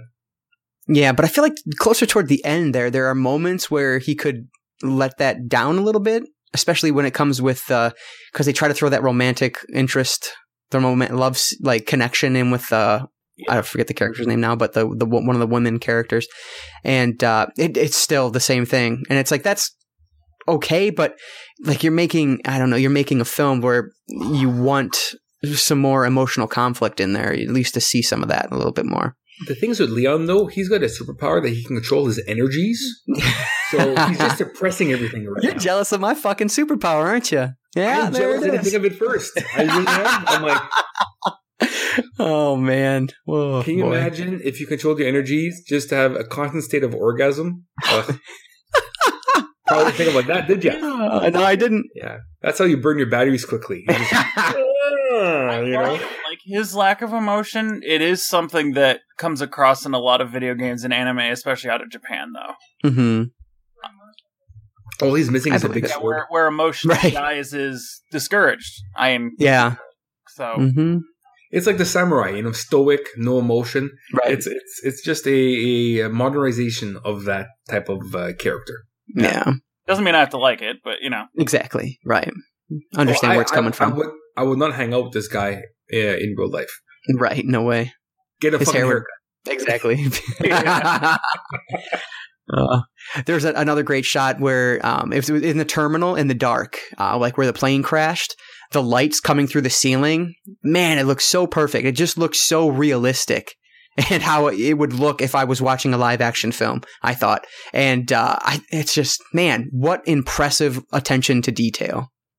yeah they did a that, that was the one thing i did like about it is it looked really well done hmm the the not just the shots but the way they went about shooting it you could almost see this being a live action movie which i think is hilarious because we actually get more out of control camera shots out of Yeah. Live action resident evil movies than we do in this one and uh, there's that moment right after the senator, senator gets outside and Leon starts running towards the camera. He shoots a zombie, and the blood splatter, uh, splatter stays on the, the camera lens, if you will. I am such like a mark for that. I love that shit. And you get the blood at that point, and you get water on the camera lens later on. Um, I'll never forget the shot in Children of Children of Men where they're running through like a, a war zone basically and the camera is it's a handheld shot at that point running behind them and just blood and dirt gets on the camera lens it's orgasmic i fucking love it such a mark for that shit I never saw the film.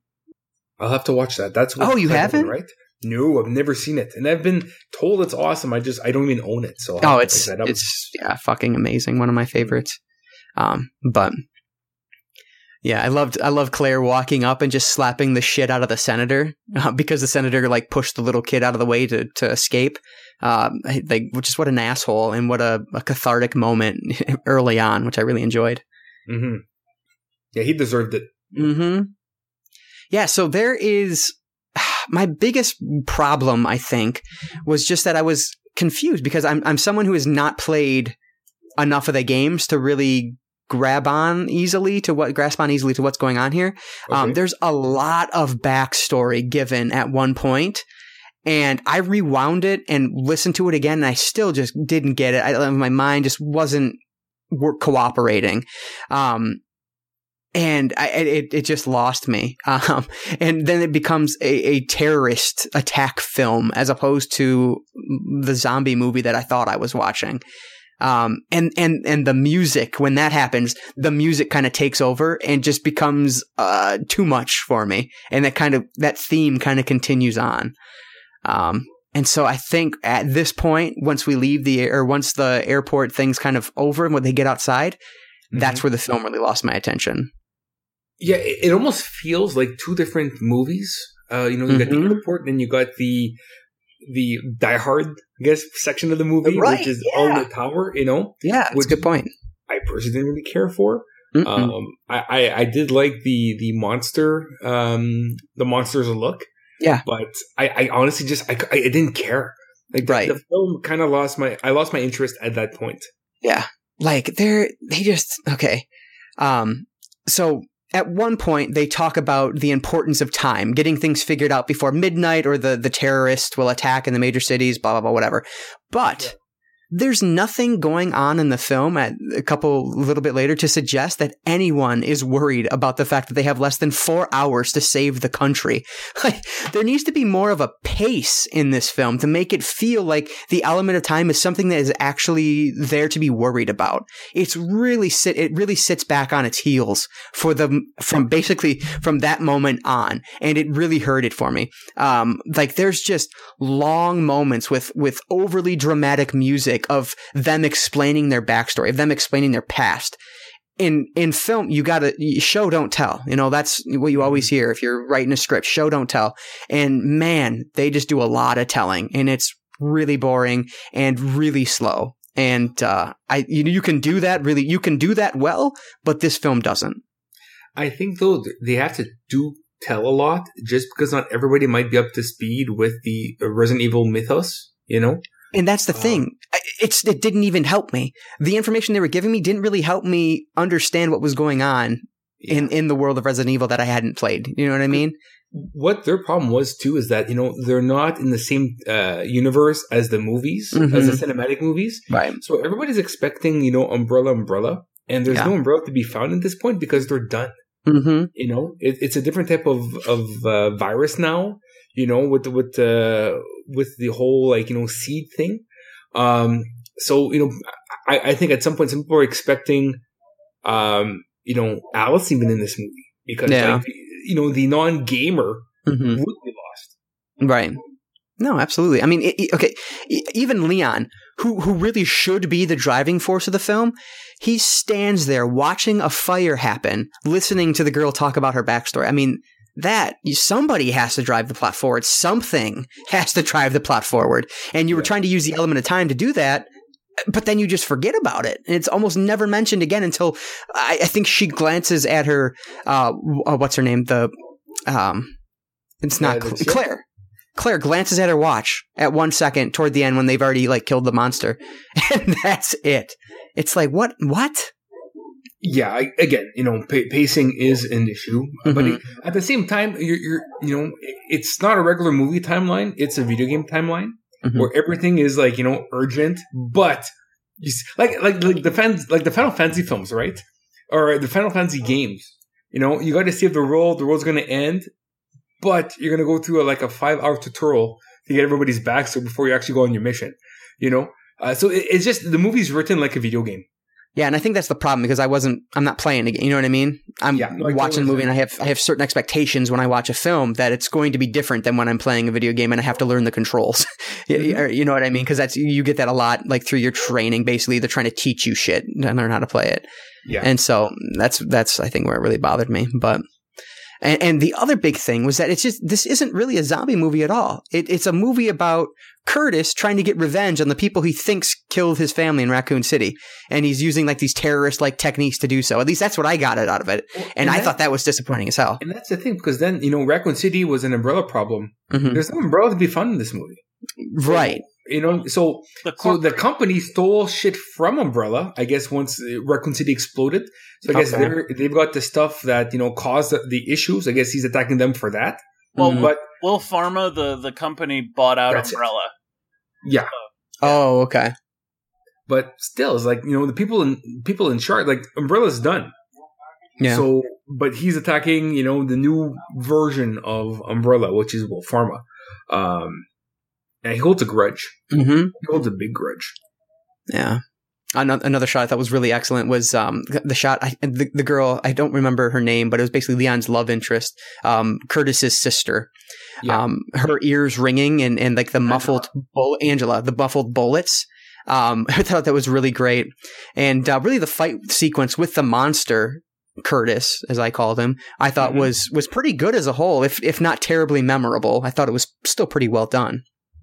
Yeah, honestly, that, that second half really isn't memorable to me at all. Yeah, exactly. I'm trying to struggle to, to find what exactly happened in that running time because Mhm. it seems there was still half a movie left, and I'm trying. I'm grasping at straws because I've only watched the movie once, Mhm. and like, what exactly did happen?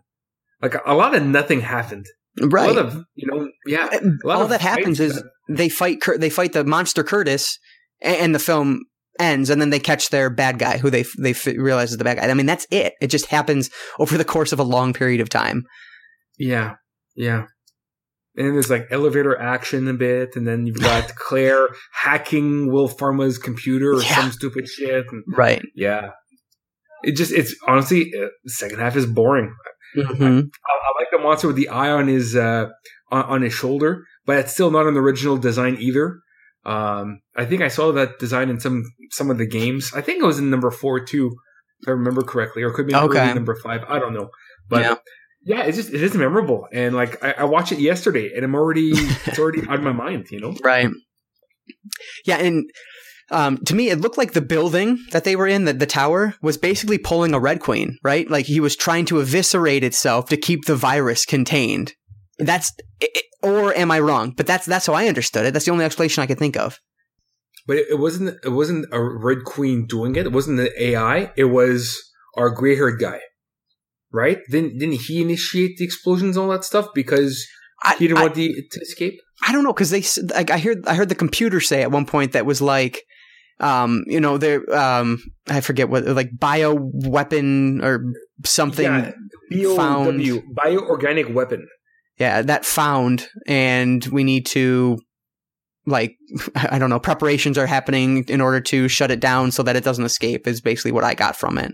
Yeah. Stupid question. What happened to that gray haired guy? Did did he actually die in a fight or did he? The gray haired guy? No, he gets I don't arrested at the end of the movie. So he doesn't even die. No. Ugh. What were you going to say, Ashe? Did you have a better explanation? It is the computer system. I had to look it up, but yeah, Okay. It is, computer system. That's what I that- thought. It actually sets the building on fire to keep the T and G virus from spreading. Right. Okay. Yeah. Yeah. So now it's a G virus. I So know. is that what the fuck? Like that I- isn't explained either. You know, I have no idea. No like- idea at all. You're known for the T virus, and now there's Right. a G virus. So is that Yeah. the Los virus that gives you all like the tentacle head? I I honestly don't know. I honestly know. don't know. no idea. I liked um Leon had like a parkour moment that was random as hell as he was trying to run around as the um, like the ledges he was standing on were falling. I was like, oh, okay, there's parkour. I guess that was popular back in 08. But okay, Yeah. Um, yeah, and I thought it was one thing I had a trouble. I had trouble buying was the fact that Curtis, Monster Curtis, was still kind of in there somewhere and able to understand and feel the emotion of the picture that Angela showed or that Angela dropped and that he saw. I found that a little just I couldn't buy it. I found that difficult to to buy. I guess. Well, it is a good picture. yeah. oh man. And the other thing I loved, uh, so Leon is is holding up the girl and this this has to be few hundred pound monster by his fucking calf hanging from the ladder. But yeah, he, he can hold them with no problem. Well, he, he's got kung fu grip, eh? I guess so. Oh. Yeah. man. Uh, Yeah, but the thing is, with the monster though, he's got that huge eyeball. mhm. That's just water weight. You know what I mean? So really isn't that bad. It's not Yeah. muscle. Right. I love that final shot uh, that actually ends Monster Curtis. Um, you watch the bullet fly through the air in slow motion. You can see the wind moving around it. I mean, Mhm. see, that attention to detail is just so remarkable to me because the amount of time and effort that it takes to even do one of those frames and then multiply that by a billion is just amazing to me. Can I make a suggestion Yeah. for the remainder of this podcast uh, about this movie? Mm-hmm. Can we call Monster Curtis just Murtis? Murtis. yes, we sure can. I like that. I do too. That's a great suggestion. Um, and we will Thank you. take that. Yes. My superpower is thinking of smart things after the fact. I know because I'm looking at it like, oh fuck, I don't have his name written anymore. oh, Murtis. Oh, too Um, soon, Murtis. Too soon. Exactly. Yeah, and as I talked about, I just I hate when movies shoehorn love storylines that make little sense um, into their film, and and they have no purpose, and that's exactly what this did.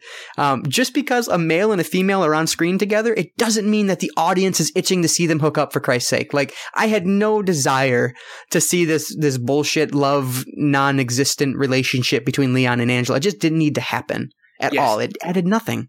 And do you really think that Leon will actually make love to her? No, no, no. He's a man of action. He's gonna fuck. Unless you show me a two minute fuck session in the closet, you don't have time for that. You know what I'm saying? Oh man. That motherfucker gonna fuck. He ain't gonna make love. Mm-hmm. He gonna fuck her. God. Oh man. There is no. Um You are absolutely right. Uh there's a line toward the end um when Claire's like this is right after she looks at her watch, I think, and she goes, "Oh, it recorded." That line to me felt like uh, a, I think we talked about this last week, like a Deus Ex Machina so much.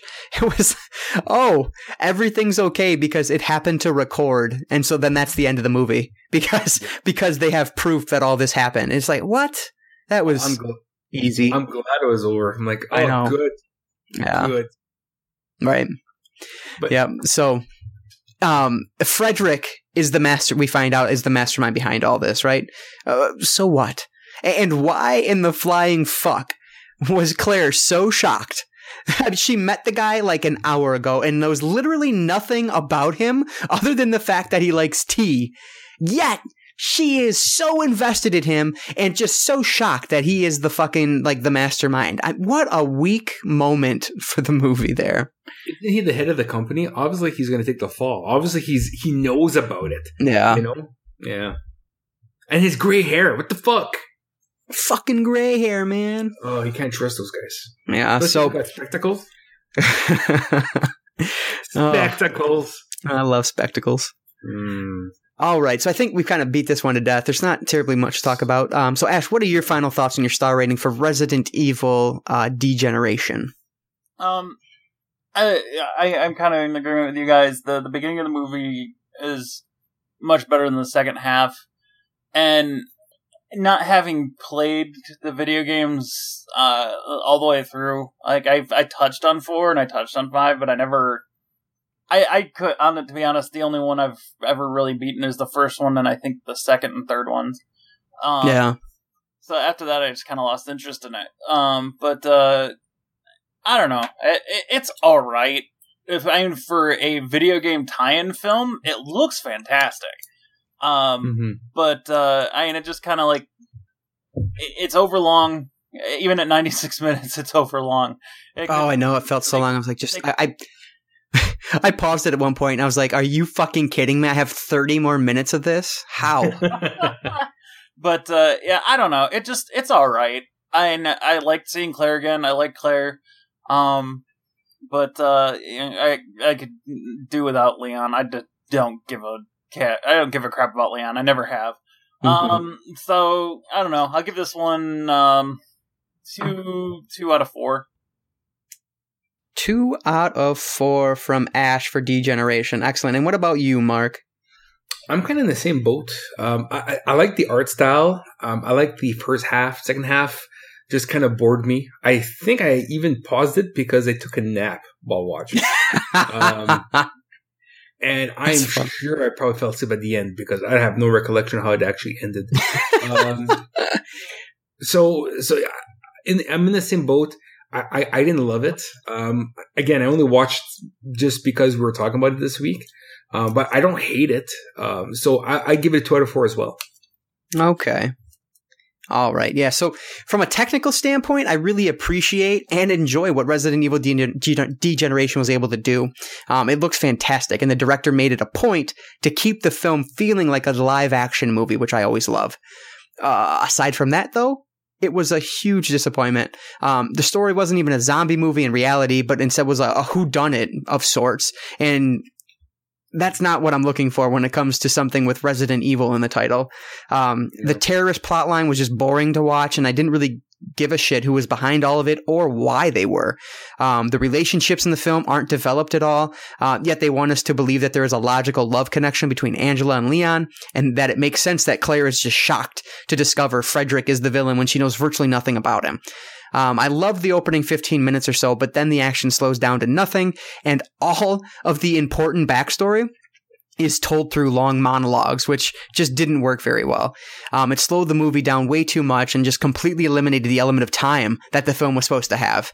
So I'm not sure why I like this movie as much as I did the first time around when I gave it a 6 out of 10 on IMDb, but I definitely lower that now. Um, I'm giving Resident Evil Degeneration one and a half out of four stars. Whoa! Yeah, I didn't like that one. I love your reaction. I'm glad we closed the book on that one. Yeah. But we're not done yet, folks. We got one more to talk about in this Resident Evil world, and then we can put it to bed.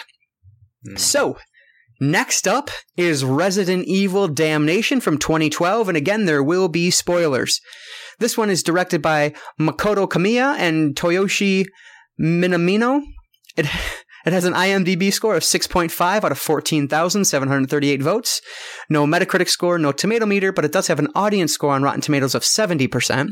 Um, I couldn't find the budget information, but the domestic video sales were listed at 2.9 million. So there's that. Okay. Um, now, this is the first time I've ever watched this film. I don't.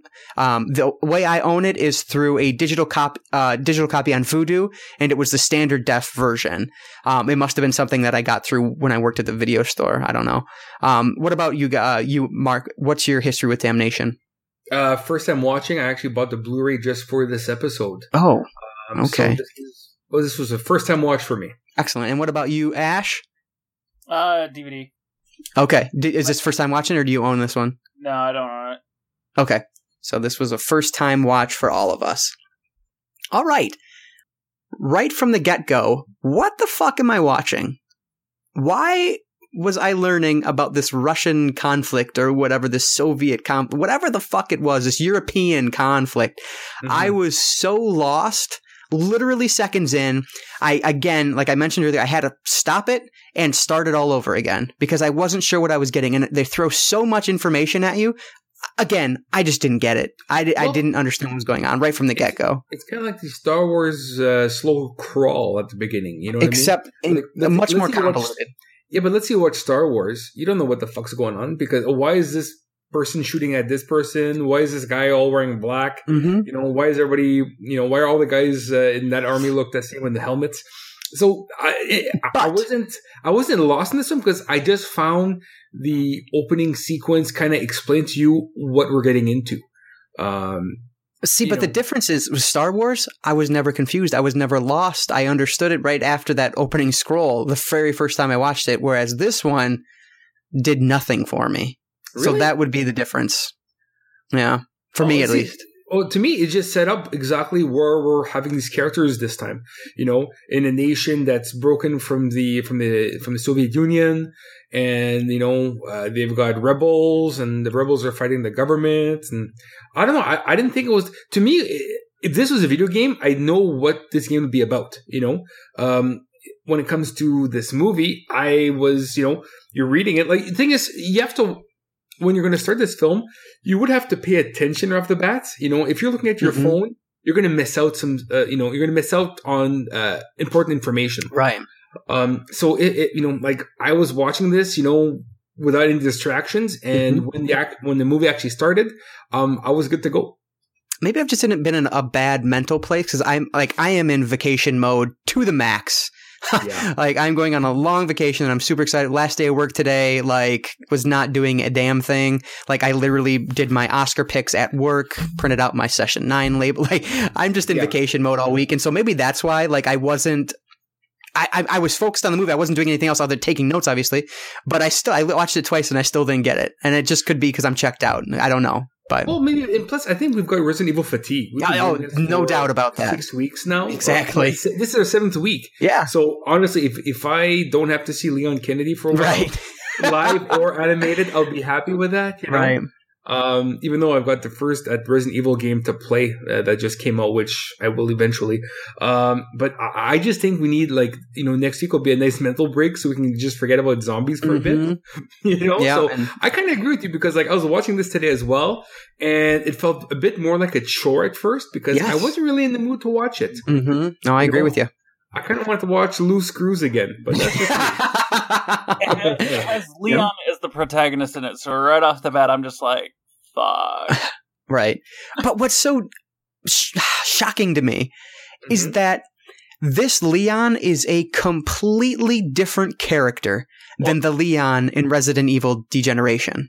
you think? 150% yes. In De- in Degeneration, my biggest complaint about Leon was Yeah. that he doesn't have a personality. In Okay. this one, this Leon's tossing out one-liners in the most ridiculous situations. Like it, this just didn't feel uh, appropriate. Not like appropriate in terms of ooh that he shouldn't have said that then, but just it felt like why would this asshole be making jokes right now? Like he throws out these one-liners that are just terrible, and I they Well- I didn't think they were funny at all. You, you what? So the thing is with him throwing out those jokes, like when I get thrown into a European conflict and I got to clean up some messes, yeah, I need to blow some steam. So I will say some off the color comments sometimes, just because that's my way to deal with stress. yeah. Well, that's exactly what he's doing right now. He's just Very dealing different with stress voice actor little way. too, though. Uh, yeah, and very, that's the other thing. I, I mean, it's years later, so I understand that, but it is it felt significantly different uh, because of his um, attitude, because of his emotion and, and his jokes, and his and physically because of his voice. Yeah. And- But Yeah, I think his balls dropped about half an inch compared to the last movie. So right, yeah, at least. deviation, deviation in the uh, in the voice. hmm which is which Yeah. is Dropping interesting because it has the same. They're both directed by the same people, but uh, there's no writing credits on Degeneration though. Uh, it shows here on the uh, oh, on Gen- Gen- Generation. No, I don't have that anymore. But uh, Degeneration, I do have that. Let me just scroll up here. It's written by Sho- Shotaro Suga. Okay, so That- he that wrote was this one as well. Wasn't it? Shitaro Shuga was Damnation, which is this one. Degeneration's a different writer, writer though, isn't it? No, no, uh, Degeneration is Shotaro Suga. Same same writer? Because they had di- well, they had different sto- well story by two different people there, and okay, well, all Yeah, right. same. So it is the same writer. I, I just I forgot to write down the um the writer for uh, Damnation, but it is the same. So they uh, they were written by the same person. That's interesting. Yes, I see. Directed by different people though. No, same No, people. same people. Yeah, Yeah. That's crazy. Well, there's didn't- Is it I didn't two realize the first one as well? between the two. Four years. Yep. Because in Damnation, there's two directors. Yeah. So Toyoshi Minamino is new to the second one, but Makoto Kamiya is uh directed one of the directors on both. So You are fluent in Japanese, my friend. hey, thank you. It rolls off the tongue. it just rolls off. Wow. Oh, I'm such a jackass. You know what? I'm I wonder. impressed. uh, who who was the second director? Uh, to- you're just making me say it again. Takanori Fujimoto. Uh, no, uh, Toyoshi Mina- Minamino. All right, I, I'm wondering if they did touch ups or something. It might have some, well, because they did voice. It, yeah, I don't know. Yeah, I, I don't know why the the change. I, I, don't I know. I don't know either. I But I mean, he. either way. So I, oh, me either. He showed, but he showed more emotion in the first three minutes of Damnation than he did in the entirety of Degeneration. But it wasn't something I enjoyed watching. I just it was something I noted. I guess. Oh, I, I personally do not mind that at all. Good. You know, maybe he's flirting with his coworker too, even though he hung up on her. Right. You know, because everybody needs a love interest, right? Exactly. I guess so. And what the hell was he kept? He kept saying Wizard of Oz references. Like, was he supposed to be meeting someone there? Because he was just like, "Are you Yes. Scarecrow?" And yes, uh, Blah, he had blah, a contact in the country, and that was the old man that dies in the parkade. oh, okay, yeah, Yeah, so that was his like that's his code word, you know. okay. See, Because you can't you thank you can't for say explaining deep it. throat in a cartoon, right. you know. Oh man. Although Um, I've seen cartoons that have deep throating. we I all we all watched um Otsukadoji. El Super Bisto. I oh yeah, I forgot about. Yeah. Thanks. No problem. Forgot about that. So the Licker is in this one. Right? That's what that's what those creatures are, right? Those are li- those are the Lickers. Like they look liquor. just like the ones in the in the film. Okay, I thought it was so weird, and it just threw me for a loop. Obviously, they explain it later on, but I was like, why is the Licker acting like a tamed dog right now? It just threw me so much at the beginning. But obviously, you have this kind of mind control thing that they bring up, which whatever. But- yeah, I, I'm not sure how that works. The mind control, like Mhm. you ingest the plaga virus, and then you can control the Lickers. I that's how I La- got it. thing is La Plagia, or I- I, know I'm not pronouncing it properly, but like the Licker is a Umbrella Corporation creation. Mhm. So how would this natural, like, you know, parasite control those Lickers? Like if Umbrella's gone, how are they, are they, are they growing Lickers? That's what I just don't understand. And how, how did the resistance, these rebels, have so many fucking Lickers? Yeah, yeah, You beats know, the hell like, out of me. that's a lot of, like, they had a lot of Lickers. Right. You know, like, who's feeding those guys? You know, I don't think a I kind of. Alpo is going to help, but right, whatever. exactly. But that said, and I I know maybe we'll discuss this later, but I found this film visually looked so much better. Oh, are you Four serious? years- Oh my god, yes! You didn't think so? I thought it. I was shocked at how bad this film looked compared to the film that was shot before it, Well, four years prior. Yeah, but you're also going from a Blu-ray to an SD digital. Yep, exactly. That's very true. Yeah, I thought it looked amazing. I thought the the character models look a lot more realistic. Oh, Um, that fight scene between the president and Ada Yeah, Wong Ada- was horrendous. The What? the animation on it was terrible. Like they were like it looked like they were getting taller and shorter as it was going. Like, oh, I thought I was like, how is this look so shitty when Oh, the fight scene I watched in Degeneration from four years earlier was spot on. dude, you are totally hate watching this because you're in vacation mode. Yeah. I thought that was awesome. No, it was it was horrible. Oh, I beg to differ. I thought that was so much fun. And who who thought that the uh, prime minister uh, or president uh, would be kicking so much ass? Yeah. I thought, yeah, I was I was shocked and surprised by that. I I dug that. What did you think about it, Ashe? Their fight scene. I, I don't know. I, That that's medi- that's mediocrity is what Yeah. that is. That's the sound of that. I I'm also watching on DVD, and it's just Yeah. I don't know. It was okay. It wasn't like I. I wasn't blown away. I wasn't wowed. It was it was Mhm. decent. It wasn't like oh my god, this is yeah. You know, I love that the I, I love that the president used the word separatism at one point. I thought I was watching Star Wars, and that made me happy. Oh, Christ. now, did you find that this movie was probably made in th- uh, for 3D? I found a lot of the uh, a lot of uh, camera scenes, especially the Lickers with the tongues jutting out.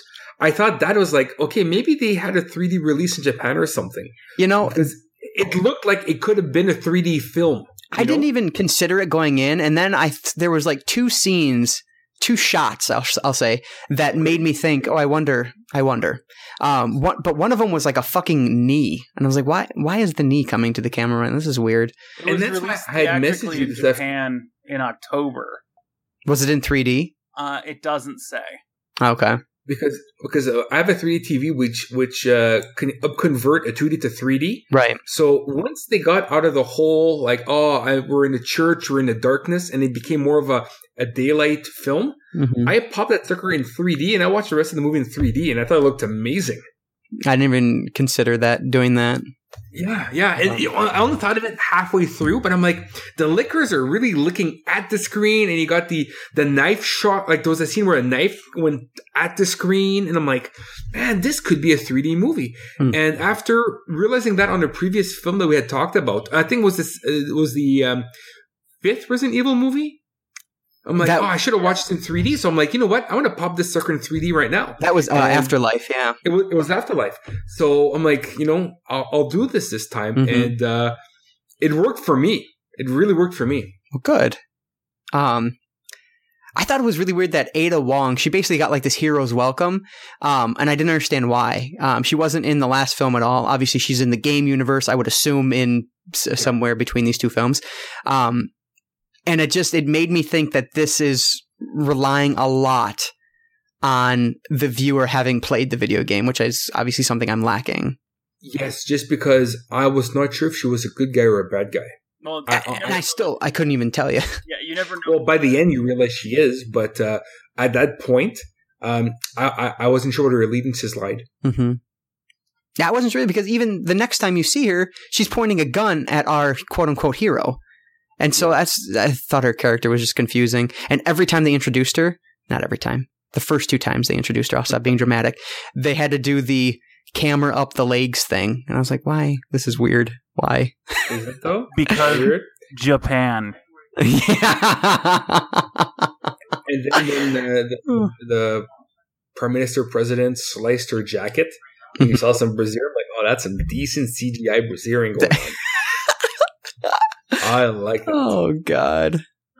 You know what? Ada Wong could be on my screen all night long. Yeah. Yeah. Ada long time. um, I was having such a hard time figuring out why they held Leon hostage. Like, what is their purpose with him? Um, and then what is the president of Russia trying, or not Russia, but I wrote down Russia and then I realized after she's not the president of Russia, but she's the president of some European thing. Like, I just, I didn't know what the fuck was going on and all I wanted was my goddamn zombies. Okay, so what's going on is that there's the rebels are fighting the government. He drops into that country on a U.S. mission, but then the U.S. pull out. And he He stays. He continues on because they're using BOWs, the Which I thought they said bioorganic VOW weapons. the entire time. I was like, I don't know what they're saying. Bioorganic weapons. Yeah. Yeah. Yes. So they're using. Obviously, he's against BOWs because he dealt with Raccoon City and he dealt with Re- Resident Evil 4 and whatever last movie we just watched. So he doesn't like zombie weapons. Okay. So he wants his personal mission is to just destroy all types of these BOWs. So they're using BOWs on both sides, which we find out later on, and he wants to squash that because if they get, you know, if they let loose or whatnot, then they're going to, uh, you know, it's going to take over the world again. Did I miss it? Did they say what BOW stood for in this film? No, I had to look it up. That's how the fuck do you not say what that is when that's your main fucking bad thing in this movie? Like, come on. Yeah, but these, these movies are made for the gamers, and this is Exactly. probably it's probably you know mentioned in the game a lot. So Mhm. because you know this game is this movie here is between five and six. Yep. Yeah. So you know, um, and that's why I wasn't sure where Ada Wong went because like we know Ada from the cinematic universe, but in the game universe, uh, you know, I don't know her well enough, so I wasn't sure if she was a or not. Funny, I feel like they use Ada the exact same way in these two films as they do in the live action, and it's just terribly. Like, we are introduced to her kind of out of nowhere. We don't really get uh, much about her at all, and then she's gone. And I feel like, I don't, obviously, I don't know what'll happen next in the next film, if she'll be there or not, but it just kind of feels like the same thing. Yeah, cinematically, I think she wasn't used very well at all. In Uh-uh. this, again, because we're following a larger arc involving multiple types of media, um, you know, again, we have this because we we we did the Resident Evil arc, Mhm. but you know, other than Resident Evil gamers, how many people actually bought this? You know what I mean? Yeah. Like, it, it's a video game tie-in just to get anticipation for the next game. So, and if anything else, it's just a way to publicize their next video game release. Yeah, I did like that we got the um the flower face zombies. Just because I Yes. recognized those from the live action movie, I thought that was pretty cool. And yeah, but the thing is, the way that they're portrayed in this one is how they're portrayed in Resident Evil 4. So Oh, that's okay. where the cinematic universe was lacking because it wasn't just a plant face. It was a fucking exploding head and Yeah. then fucking tentacles, All which right. is so much scarier. It was like So- the thing. Yes, yes. So they did this a lot better in Damnation than they did in any, any Milla movie, which is too bad because uh, they looked I'm really good here. I'm so disappointed you didn't say Milla Jovovich. I didn't want to mispronounce it. I know you just did. it's, it's Jovovich. It's Jovovich. I know, I know, I, You- I know what it is, but you. Your Japanese is good, but your Jovovich is horrible. Oh Jesus. Um, I, I- I don't. I don't remember this, but at one point I write I wrote down: Are the zombies using weapons right now and taking people hostage? like, did that happen? Like, I don't remember. The, the thing is, is that it's no longer zombies as of Resident Evil 4. Yeah, okay, Uh, yeah, and that's why I said they're not they're right? not normal zombies. They're not zombies, but Yeah, they're, they're parasites now. So it's like they take Okay. over, they take over the body and they've got their own intelligence. gotcha. Yeah. I thought the music in this was just fucking terrible. So melodramatic, so out of place 99% of the time. I just hated it. Uh, um, yes, it, it's to me it felt a lot like a Final Fantasy movie with the piano and whatnot. It's like I'm waiting for like braid, uh, uh, uh, blades of grass to start blowing into the into the meadows, you know. Um, so yeah, uh, to me, uh, the movie really kicked into high gear compared to the first movie in the second half. That Hmm. first half where he's you know he's dealing with the the rebels and he talks to JD with his you know ah American is great but we don't like America you know Mhm. that I I kind of didn't care for so much. Yeah, me either. But It's really the second half which I I really liked. But um, what I, I- did like i- go is- ahead. I'm sorry. when you saw the guys eat the the parasite, like when when that first soldier gets infected, and then with the blood tears and all that, I thought that was really cool. I Yeah. really like that. I don't know. I just I didn't. I wasn't. um I don't know. It just didn't do much for me. Yeah, I wasn't enamored. I guess it didn't do much for me. I just kept, and and this is my problem. I just I kept thinking like, and not even intentionally. I was just thinking to myself, I don't know. I don't understand. Like I guess that was just ig- my ignorance just ruined it for me because I was trying to tie it into something I knew, which I think is natural, but. Yeah. I didn't know anything. Like I've never played Resident Evil 4 for more than 10 minutes. You know what I mean? So I just don't have any connection. And all I can tie it to is what I know, which is the film universe, which obviously it's not connected to. But I was just like, this is weird. Like I don't, this is not what I was expecting at all. You know, y- your frustrations with this film Mhm. is maybe the reason why uh, Capcom, again, not knowing much of the newest game that just came out, but just the Yeah. Resident Evil game that just got released, Mhm. maybe they went, that's the reason why they went back to basics, where the game is really in just one house. Right. Yeah, it very well could be. got- The story got so convoluted that Yeah. people just lost track. Mhm. And it's like, okay, what's going on anymore? I don't get it. I'm not playing every game. I'm so lost. So maybe, you know, um, this new game is a reset because a lot of people feel like the way you felt with this film. Right. Yeah, very well could be. Yeah. Um, I actually liked JD. He was like one of the few characters I liked. What? Are you serious? Yeah, not at first. Not at first, but he, he grew on me as as it went on. When uh, basically when it was just him and Leon is when I started liking him. Um, all fucking things. And you're like, oh, I like the guy that Marc doesn't like. Yeah. oh, yeah, okay. You Yeah. want to sort of fight? You want to fight, for him? you like him enough? You want to fight for him? Oh, you know what? I might. I might. Let's meet at the border, and uh, we'll have a throwdown for JD. you want bring your dukes because mine are being put up. Is it JD or DJ? See, that's how much I like him. I don't even know. It was GD. Okay, I You're was thinking, right. You're thinking of VD. Right. that's, that'll clear up. Don't about it. oh God, man, oh man. Okay, what else? Oh, oh, okay. Get Yeah. this though. Uh, JD. Mm-hmm. Uh, he's uh, he's voiced by Val Tasso, Yeah. a Greek American actor from Detroit, Michigan. Oh, really? See, we had that connection. I just I knew it. I liked him. Maybe he's your neighbor. He could be. Who knows? Oh, how about that? Mm-hmm. Well, good for Val. Good for Val.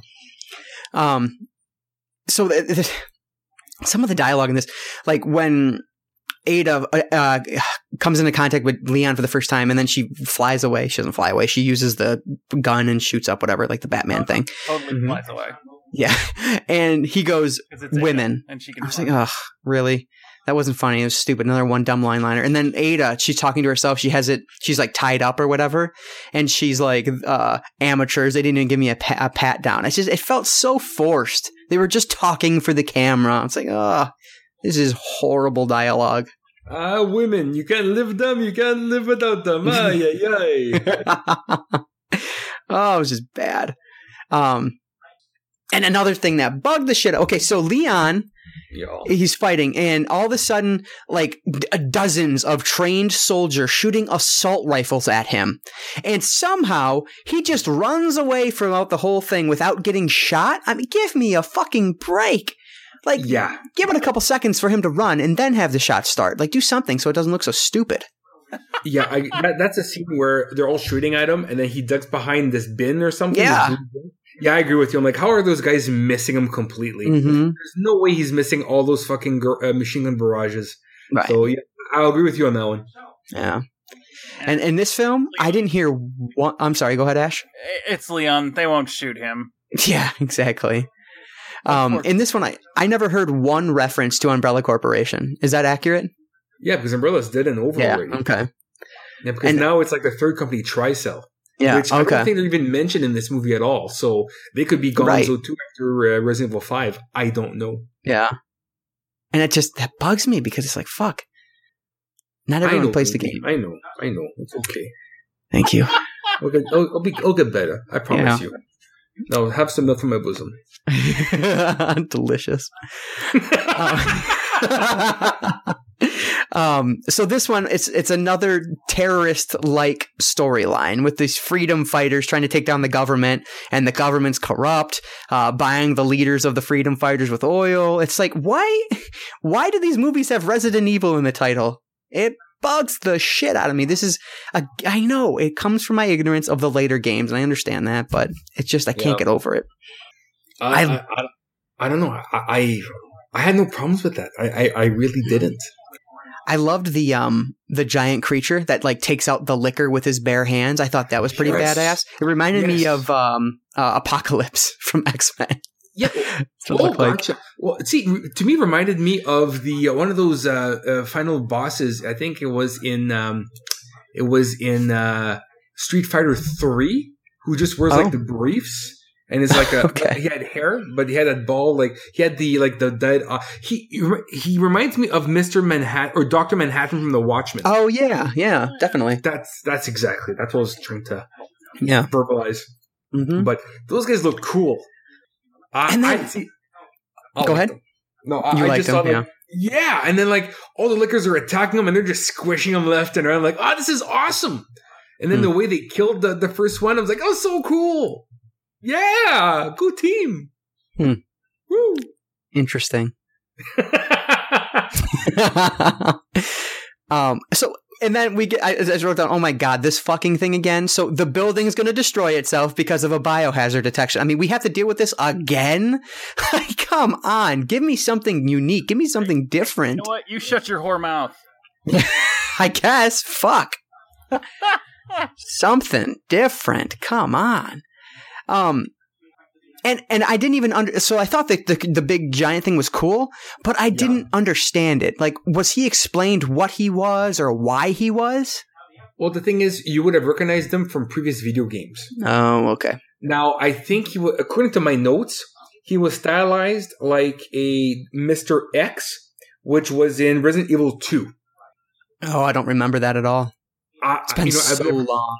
I've never seen it. I never got that far. Yeah, I played it before Um, Resident Evil Three came out, so I mean, it's been that long. But Yeah, so I guess they were modeled after that. So again, if you're if you're you know if you know the game franchise well, then that'll come into place. But I, I was not familiar. say again, Ashe. Oh no, wait, no. Okay, never mind. Oh. Yeah. So I They kept saying- something else.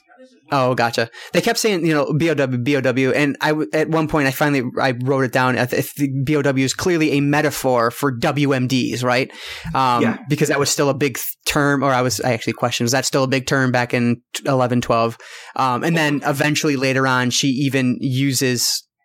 She calls BOWs weapons of mass destruction, and so obviously that was a correct um, link there. But Mhm. um, I did like how Leon was able to blow the big guy up. Well, like the big, I guess one of the the final creatures, um, Yeah. by like shooting the gas truck. I thought that was really cool, but that it doesn't work obviously, and he gets bigger, which was just unreal. I was like, how the fuck are you going to kill this? Um, and then he picks up Leon and throws him against a fucking pillar, and somehow Leon's fine. His back isn't broken. No, he's he's fucking super Leon and just can stand up and keep fighting. The motherfucker's back was tossed against that pillar and very uh, with a lot of force.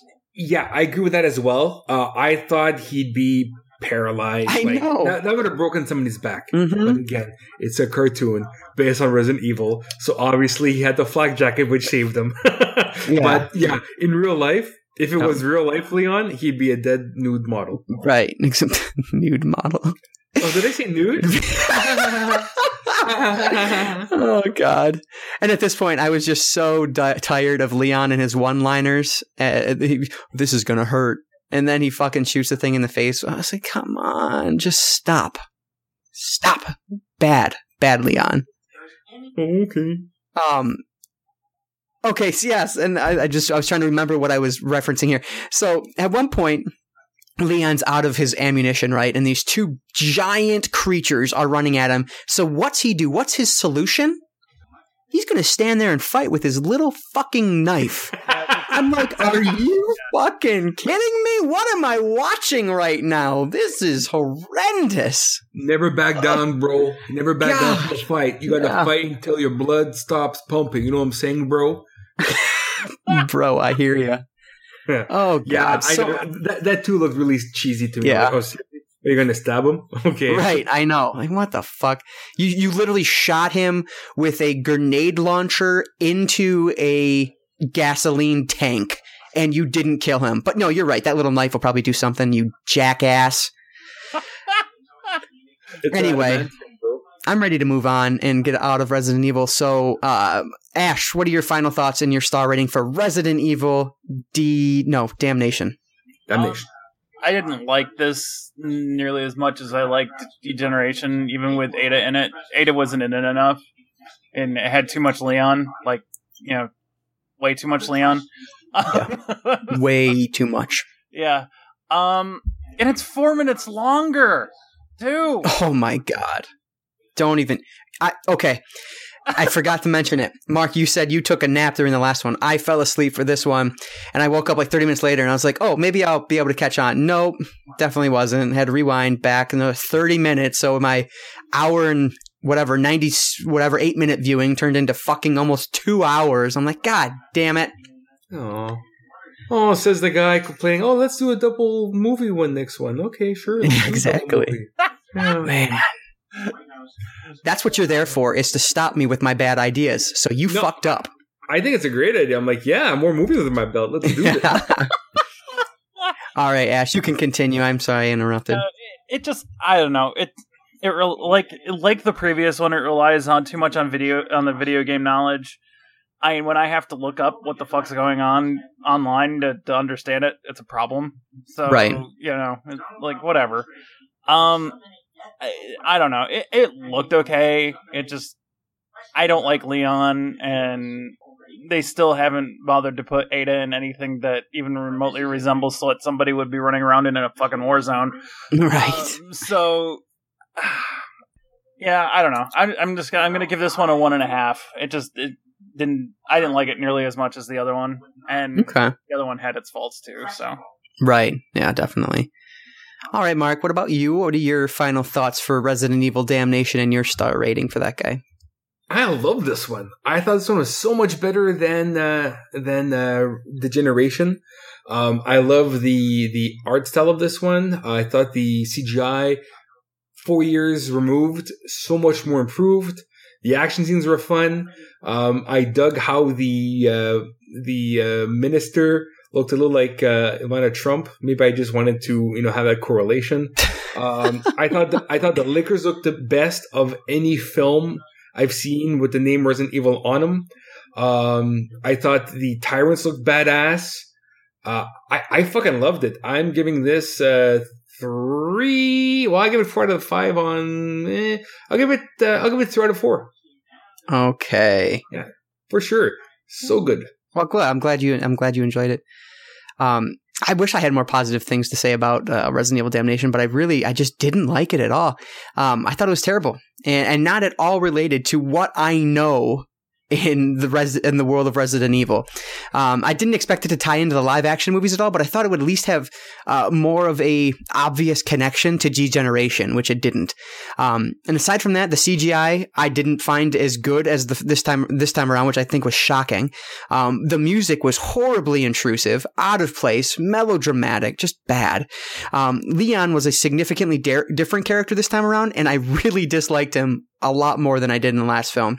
Um, his use of one-liners in the most ridiculous situations I found obnoxious as hell, and it just made me hate him with every, more with every one-liner he spewed out there. Um, it was almost as if someone heard complaints that he was emotionless in the first film, so decided to add these annoying character traits this time around for no reason whatsoever.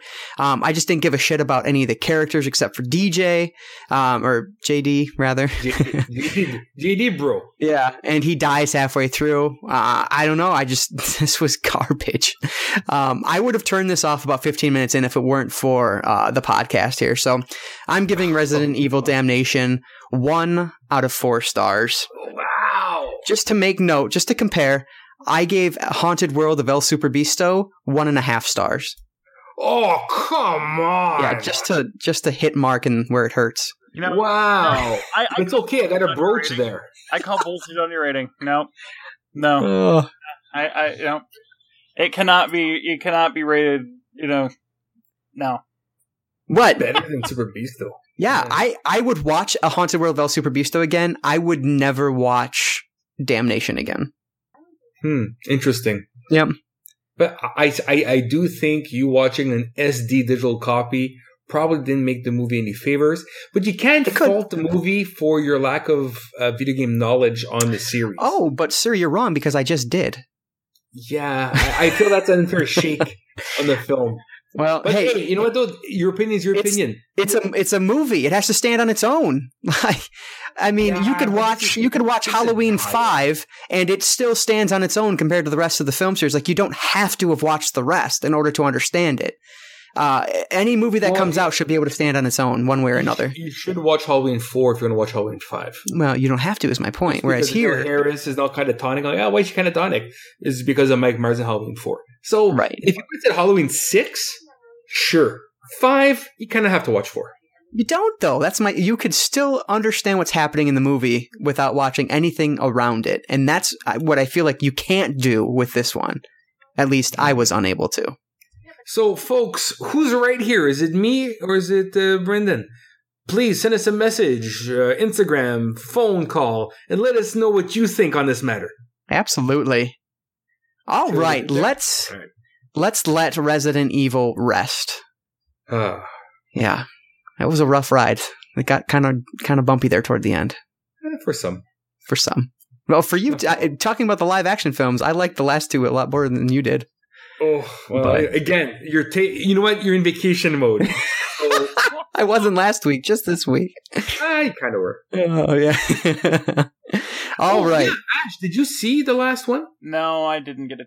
Okay, you're missing on something dis- uh, decent ish. Is it? Well, maybe not. not. Let's let's let's take a look back because I honestly don't remember. Uh, Marc, you gave it two stars. I gave it two and a half. So Yeah, so it passed. It's it's it's it's it's not bad. It's not great. It's it's down Yeah. line. yeah, worth seeing. Worth seeing if you like the rest of them, but don't go. You don't have to go to theaters to see it. I'd say wait for the Blu-ray. Or wait for the cheap seats. Yeah. okay, works for me. All right. So let's um let's move on. Let's move to round seventeen. Ah, Okay. of the Besting the Backlog Challenge. So, this is, of course, where we try to conquer our personal backlogs one week at a time. And for this feature, each one of us looks at the other's unwatched pile, be it their home video collections or one of their streaming services like Netflix, Amazon Instant Video, or Vudu, and picks one film the other hasn't seen yet and challenges them to watch it before the next podcast, where they then review it. So, we didn't do this last week because Ashe was missing, and so we, two weeks ago, we all chose films for each other. So, Marc, you chose um, Hard Candy for Ashe uh, to watch. I chose No Telling for you to watch. And Ashe, you chose Insidious Chapter 3 for me to watch. So, Marc, go ahead and tell us about No Telling. I should have watched this again because it's been like two plus weeks since I watched it. um, so this is the first film that uh, is in the uh, Larry Fessenden uh, box uh, collection from uh, Shout Factory, Scream Factory. Scream Factory. Well, Shout Scream is their. Yeah, you're right. I know. Um, But we're doing a And I- Scream Factory arc, not a Shout Factory arc. It's all that's true. it's That's product true. placement. Come on. M- my bad. I apologize. um, again, it's been a few weeks. Uh, you know what? Now, this is labeled as a horror movie on IMDb. I don't consider this a horror movie per se. Um, so, no telling. It's about a guy who works for a science lab. Undetermined exactly. I, I forget what, I don't know if it's actually named, but he does experiments. moves to the country with his wife, who's an artist, so that he can, you know, focus on his work. He focuses on his work so much that she kind of catches the eye of another guy in town uh, who's uh, who's into environmental. He's into the environment where he doesn't want, you know, companies like Monsanto's to feed or to push their wares to local farmers because he wants everything to be organic and natural. So they hang out a lot while he works and he's working on something where you know you can reattach body parts to human beings but he's in the animal phase Hmm. so it's kind of like a frankenstein-y s- story because he Or Frankenhookery kind of story. no it's not sexy but that said, though, the the main uh, the actress um, who plays uh, Lillian Gaines, the wife of Jeffrey Gaines, the uh, the scientist, um, Miriam Healy Louie, she's actually a very pretty woman. Um, so if she wants to do something like that, uh, I wouldn't be against it. That said, this is her only uh, actress credit. I don't think she's been in any other movies. So I don't think she's she's much of a, an actress. I think she just did this independent film. Um, so this movie is also known as the Frankenstein Complex, which kind of delves more into. I, I find the that title doesn't ruin the movie, but kind of explains a lot more because the way I watched this is blind completely. Uh, I didn't read up about it. I didn't read the blurb. I didn't look at the trailer before the movie started. Mhm. So, a movie called No Telling, dealing with the environment and and animal ex- experiments. I kind of expected, you know, the animals get loose, they start biting people, type of thing. And I'm watching this film and expecting like that kind of swerve to happen, and it never does. It's more of a relationship drama and an ethical drama involving, you know, uh, animal experiments and um, nature and scientists than an actual war film. Hmm. Um, I didn't find the movie scary at all. Yeah. Um, the doctor, his morality does sway as he gets more and more into his work because he needs more. Um, he needs more animal uh, carcasses or just animals in general to work, you know, on his experiments. So he kind of starts to falter in a way when it comes to morality, where he steals, you know, people's pets and stuff like that. Um, but is it scary? No. To be honest, it was kind of dull because I'm kind of expecting one thing and it never happens. Yeah. And the movie itself is just honestly, it's a bit of a bore fest.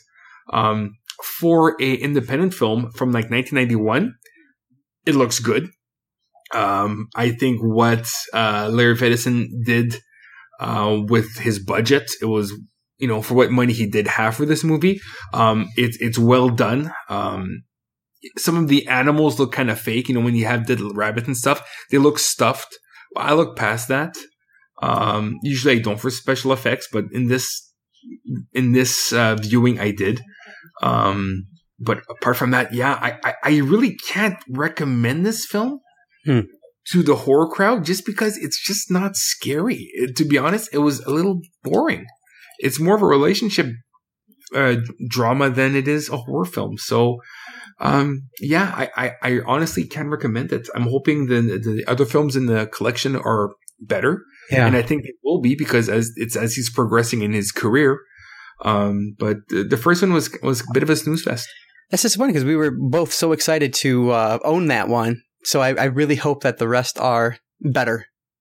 And I'm sure they will because he is where he is today because of his work, right? So again, it's his first time with probably a minuscule budget.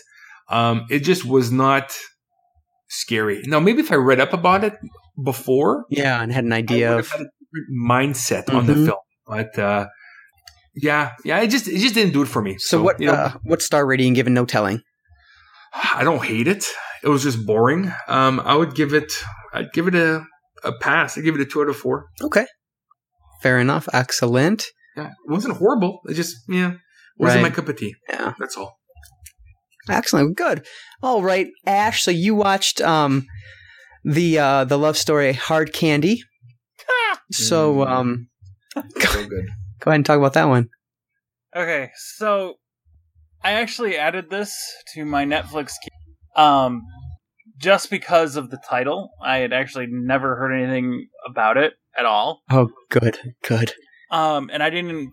Um, I I read the uh, description when I first got popped it up on Netflix, and I was like, "What?" So I was like, "Okay." Uh, and I didn't realize that Patrick Wilson and Ellen Page are in it, and Yeah. holy shit! Um, Patrick Wilson, I love him in pretty much everything he's in. Um, the uh, I do have a complaint to Netflix. If you do watch this on Netflix and you've never seen it before, don't look at the scrolling images because they spoil the end of the fucking movie. Oh, that's That annoying as hell. Sucks. Um, but uh, yeah, so I won't say which picture it is, but yeah, it, it was just like, oh, you fucking kidding me? Um, Right. but uh, no, Ellen Page is fucking awesome in this movie. Holy shit! Uh, I don't think. I think if it had been anybody else in this, I don't think I would have liked it as much. Uh, because she just she pulls off this kind of super smart and uh, ready to go, you know, ass kicking teen, and it's like holy shit, she's amazing. Um, but uh, I, I, I, it just, uh, I love the whole, the whole setup. I love the fact that it's kind of just, you know, one room in one afternoon, just kind of go with it.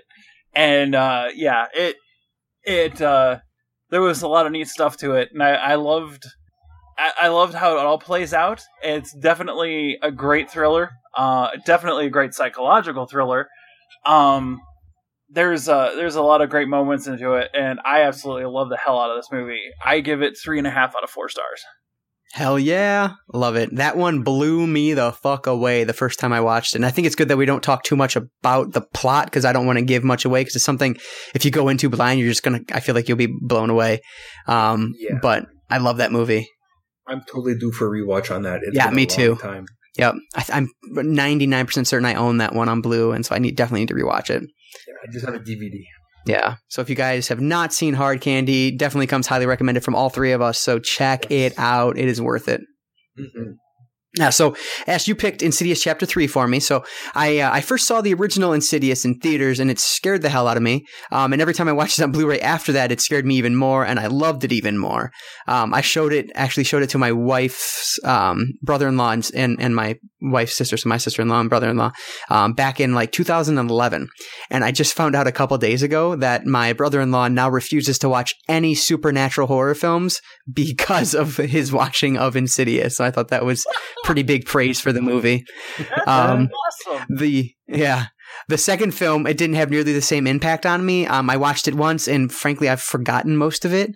Um, but I had to see Insidious Chapter Three, um, which is actually a prequel to the first two films. Um, I missed it in theaters, but I did buy the Blu-ray when it came out, um, and just never got around to it. Well.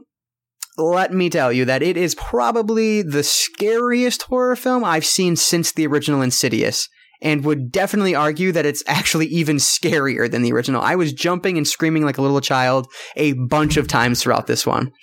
Um, so Insidious Chapter Three. So it basically tells us the story of how the uh, the group of paranormal investigators, led by Elise, uh, played by the wonderfully talented Lin Shaye uh, from the first two Insidious films, um, how that group came to be um, as we know them in the first movie. Um, and this is done by telling the story of Quinn, who's a high school girl whose mother died about a year and a half prior.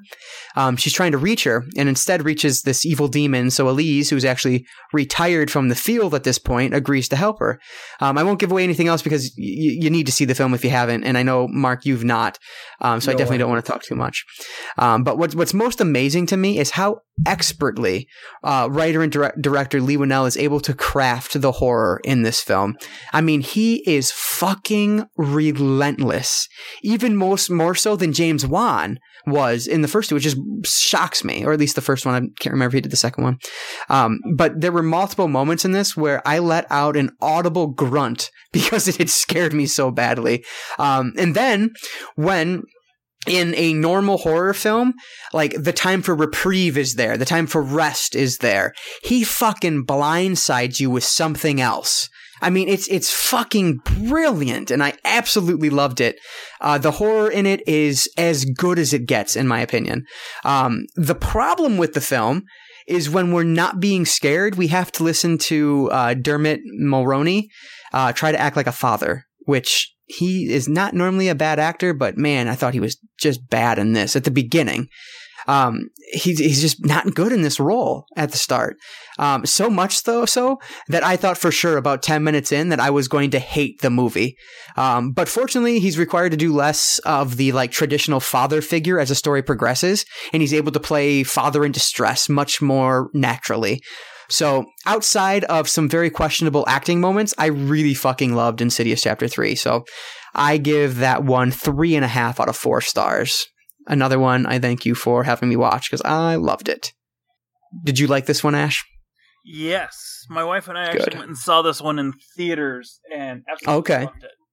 Yeah. Did it did it scare you as much as it scared me? Yes. Oh, yeah. Fuck yeah. A- and, Marc, uh, watch it and talk to us about it. I'm excited for you to watch it. Yeah, I will eventually once the challenge gets back to I on Blu-ray. Absolutely. Well, you know, I All am right. for him Go ahead. Yeah. Oh.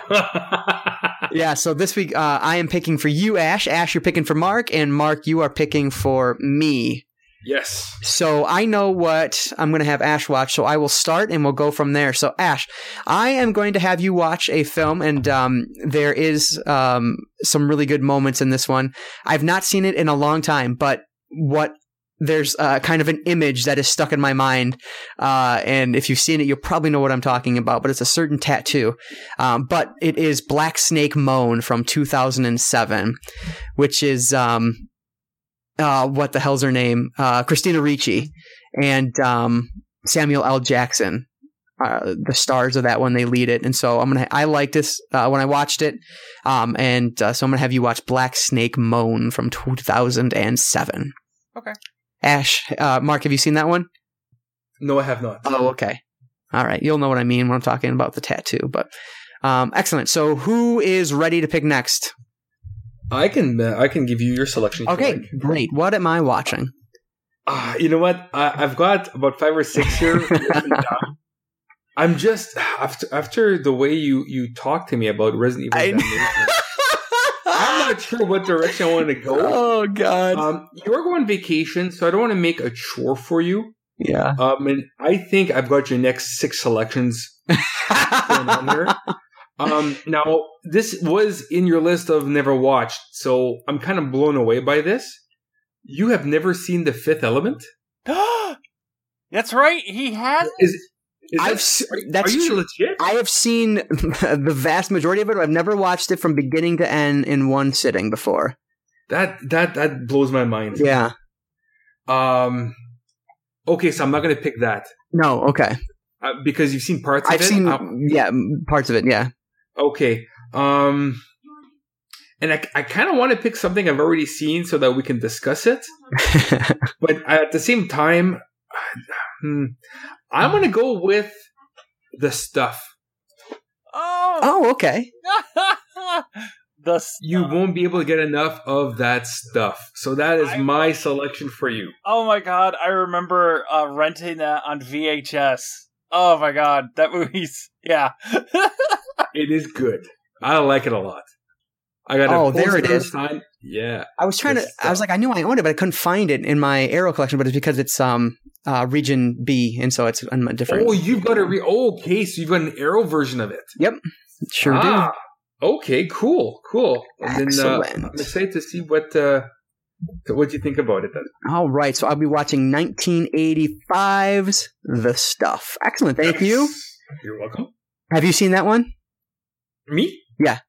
Oh yes. Okay. Very good. And Yeah, Ashe, you've seen it too, obviously. So I have an old Anchor Bay DVD of it, so I'm Oh, due okay. for like a, a double dip. yeah, Um, I'll let you know if it's worth it. You know, did, did Arrow release that Region One? Oh no, that is just region B.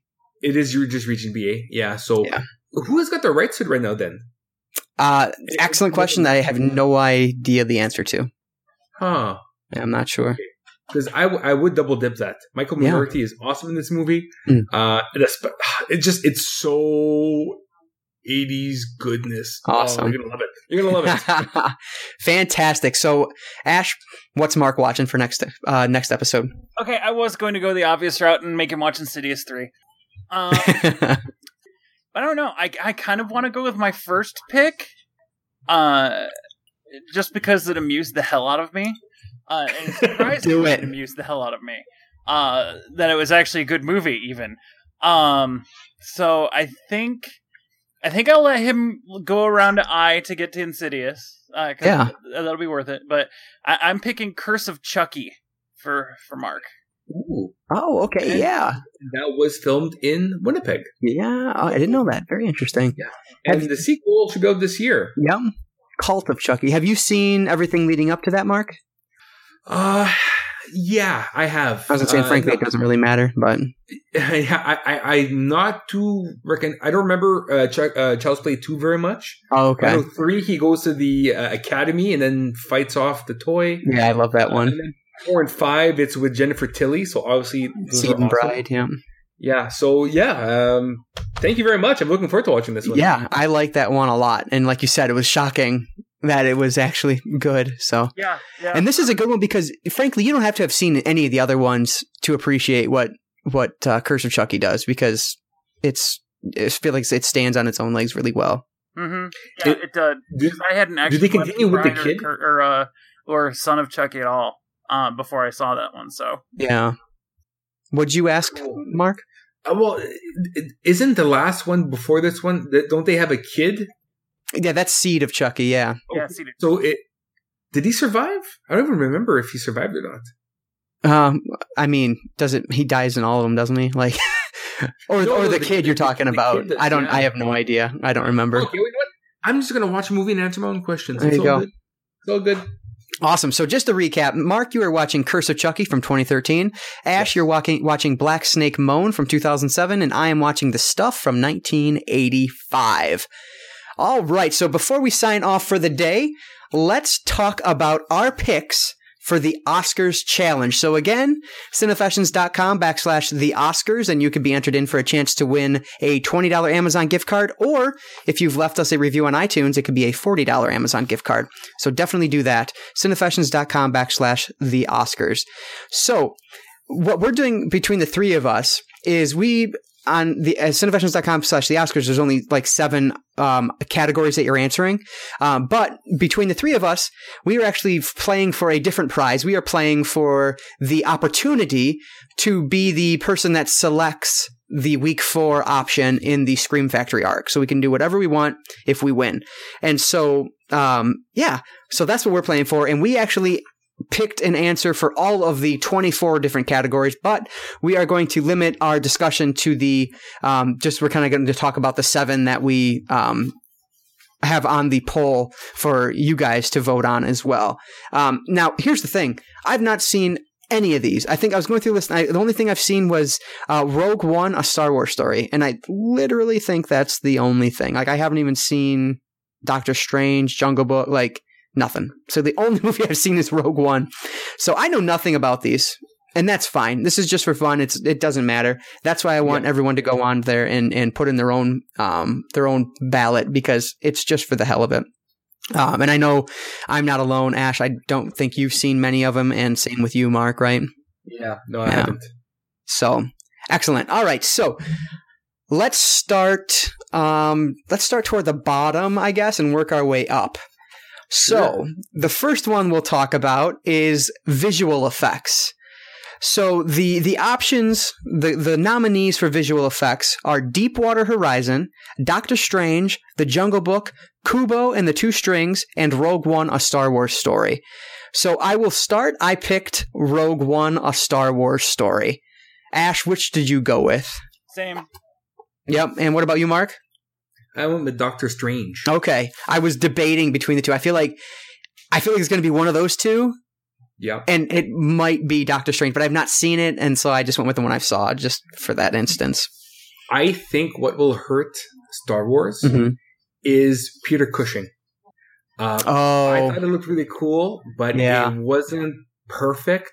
So I think that's going to hurt them. Yeah. And the special effects in Doctor Strange are fucking incredible. yeah.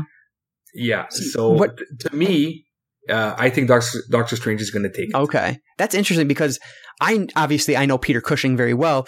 Um, and I knew that he'd passed and that that was CGI. Bridget didn't know who that char- who that actor was or that he died or anything. She thought it was a real person and didn't realize it until after the fact that it was CGI. Okay. And so, I mean, eh, take that for what you will, but she obviously um, doesn't watch nearly as much as we do in the way we do. You know what I mean? But yeah. Yeah. more of kind of a casual fan. So there's that. But excellent. So let's see. Let's go with animated feature film. So the options here: Kubo and the Two Strings, Moana, My Life as a Zucchini, The Red Turtle, and Zootopia. Um, I've seen most of Zootopia, but I fell asleep maybe three quarters of the way through, um, and I've not seen the other ones. Uh, Moana, I heard a lot of good buzz about, um, but the one I picked was Kubo and the Two Strings because I feel like that just feels like an Oscar-winning movie, from what I know, from the little I know about it. Uh, what about you, Marc? Which one did you pick for animated feature film? Um, I picked Zootopia. Oh, okay. I hated Zootopia, Yeah. but it was such a commercial success that I think it will actually uh, win the Oscar. Interesting. And plus, it's not um, it's not um, Pi- uh, Pixar. Yeah. So I I think that would be uh, I I think that one's going to win because of its positive message, which I thought was kind of bullshit. But yeah, Honestly, I Zootopia, but yeah, not having seen them, I I just like I said, I've seen most of Zootopia. I would be shocked if Zootopia won. It just it doesn't feel like a film that they're going to give an Oscar to. To me, obviously, I have no idea. Watch it win everything. I don't know, but that's just the kind of the feeling I had with it, Mhm. which is all you can go on is your gut. And Yep. what about you, Ashe? Which one did you pick for animated feature film? Well, I- do think um, Kubo has a good possibility to win it, but I have Mhm. to uh, side with my wife on the whole turtle thing. And I've never even heard of the red turtle or my life as a zucchini. so, oh man, excellent. So, cinematography. Let's go with that next. So the options here are Arrival, which just came out on Blu-ray this week, I believe. Uh, La La Land, Lion, Moonlight, and Silence. So, Ashe, which one did you pick for cinematography? uh, just based on the trailers alone, on the look of the film, I went with Arrival. And what about you, Mark? I went with La La Land. Okay, I went with Arrival for this one. I think La La Land's going to do well, but I feel like it's it's got to it's got to lose somewhere, and this is kind of the one I went with for it to lose. Um, so uh, directing we'll go with next. Uh, Arrival, Hacksaw Ridge, La La Land, Manchester by the Sea, and Moonlight. Um, on the ballot sheet I'm looking at, doesn't have the directors listed, so I don't know. Uh, but which film did you go with, Marc? I went with uh, Barry Jenkins for Moonlight.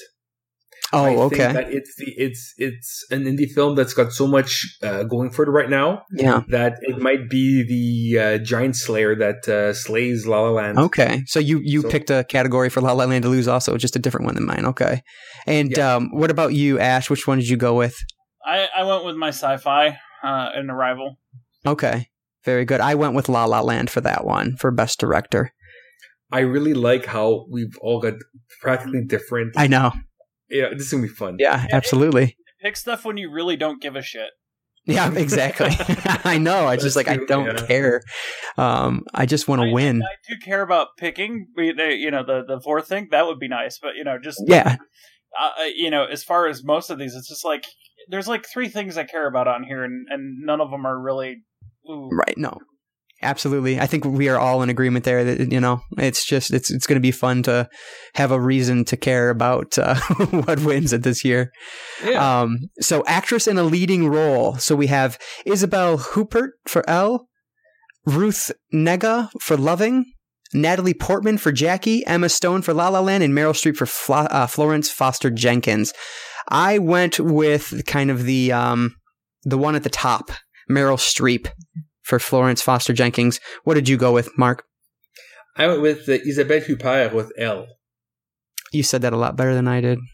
Eh, That's why I said it. Yeah. you didn't even pick it. You just wanted to say it. No, yeah, no. uh, I think this Paul Verhoeven film uh, is it really cleaned up. Uh, I think at the BAFTAs. okay. Um, I think she won for best actress. Um, I didn't even. I I I, th- I think she's going to beat everybody else. I think uh, the it's kind of weak. Uh, I think her only hurdle might be Emma Stone, Mhm. uh, but she's already beat her. I think once or twice in the Independent Film uh, Awards, okay. uh, and you know like non-Oscar awards. So Right. I think she's got this one. Yeah. Excellent. So, Ashe, which did you go with? I went with Natalie Portman and Jackie because Okay. Yeah, absolutely. Awesome. So, actor in the leading role, we have Casey Affleck for Manchester by the Sea, Andrew Garfield for Hacksaw Ridge, Ryan Gosling for La La Land, Viggo Mortensen for Captain Fantastic, and Denzel Washington for Fences. What the hell's Captain Fan- Fantastic? Uh, it's a, it's an independent film that uh, played this summer. Is it like a superhero movie or? No, no, it's like a father Yeah. who Okay. has like seven kids That's and enough. they live. Uh, okay. I don't mean to be a jerk. I was just joking. was- What was your answer for uh, actress? Uh, I think I Oh. missed that. Uh, Meryl Streep. Oh, that's right. Yeah. Okay. Oh, yes. I was laughing internally. oh, you li- you're with Trump. You think she's the most over dash rated actress in Hollywood? oh, she's tremendous. She's tremendous. All right. So, Ashe, what did you go with for actor? Who did you go with? uh, I went with Viggo Mortensen. Okay. I like. I feel like that's kind of just a, a genre pick for you. What? No. and what about you, Marc? Which one did you? Who'd you go with? I picked uh, Casey Affleck for Manchester by the Sea. Okay, I picked Ryan Gosling for La La Land. So, last but not least, the granddaddy of them all, and I'm not talking about WrestleMania. Oh. Best Picture. So the options, the nominees are Arrival, Fences, Hacksaw Ridge, Hell or High Water, Hidden Figures, La La Land, Lion, Manchester by the Sea, and Moonlight. Ashe, who did you take for Best Picture? I went with Hidden Figures because it's about uh, my one of my favorite subjects, the space program. So Okay, very good. And I went with La La Land because it's La La Land, and I feel like everybody loves it. So, um, Marc, who'd you go with, or what did you go with? Um, I went with Arrival. Oh, what? Yeah, I don't think it's. See, that's the thing. La La Land did so well with the other shows. I think they're going to get a lot of technical sh- things Yeah. at the Oscars, but I think they're going to fall apart in the in the big ones. Um, I like the Arrival a lot. Honestly, it's the only one I've seen so far. Yeah. Um, do I re- honestly think it's going to win? I can't No. imagine. no, but I'm still that I'm going. I'm playing with my heart here. I'm Yeah. not uh, voting with my with my brain. So I feel like Lion has a good option. Um, just out of, I just kind of want to talk about a couple of the other ones. So, out of curiosity, what did you pick for actor in a supporting role? So there was, oh boy, I shouldn't have done this. No, Mahershala Ali for Moonlight, Jeff Bridges for Hell or High Water, Lucas Hedges for Manchester by the Sea, Dev Patel for Lion, or Michael Shannon for Nocturnal Animals. You know, I don't have uh, my other picks in front of me. here Oh, right now. okay, no I problem. just sprang them without. I know, fucking a here. improv. Just give me Seconds here. I'm gonna find my ballot. Ashe, do you have yours in front of you? Not long yeah, enough. I, I took Jeff Bridges. Okay, excellent. I took uh, Dev Patel from Lion because I think that's the little kid, right? Who like everyone's Uh, been talking about. I think that no. is.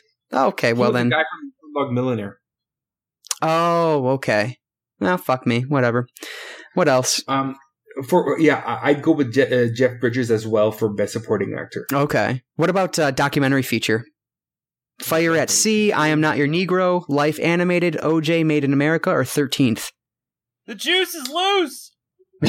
That's what I picked too. Yeah, I'm gonna pick OJ as well. Made in America. Yeah. Okay, excellent. I guess we'll we'll leave that there. Um, okay. but yeah.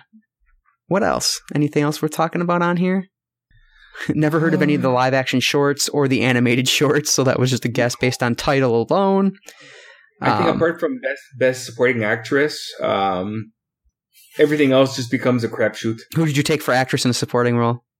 Uh, for me, best supporting actress, uh, I'm going to go. Wait, now, hang on one sec. The options, uh, just so listeners know Viola Davis from Fences, Naomie Harris from Moonlight, Nicole Kidman for Lion, Octavia Spencer from Hidden Figures, or Michelle Williams from Manchester by the Sea. I think it's be Michelle Williams. Oh, okay. I picked Viola Davis. What about you, Ashe? Octavia Spencer. Excellent. We have such different options. That's good. This there's going to be a clear winner, and it's Mhm. it's going to be me. So I'm excited. All right. Any any any other one you wanted to hear about our op- other our picks for? uh, you know what? Let's go with uh, best original screenplay. Okay, let me find it. Um, There it is, the last one there. Okay, so the options were Hell or High Water, La La Land, The Lobster, Manchester by the Sea, and 20th Century Woman, which I've never heard of. I picked Manchester by the Sea. Yeah, I went with Hell or High Water. And I went with the lobster.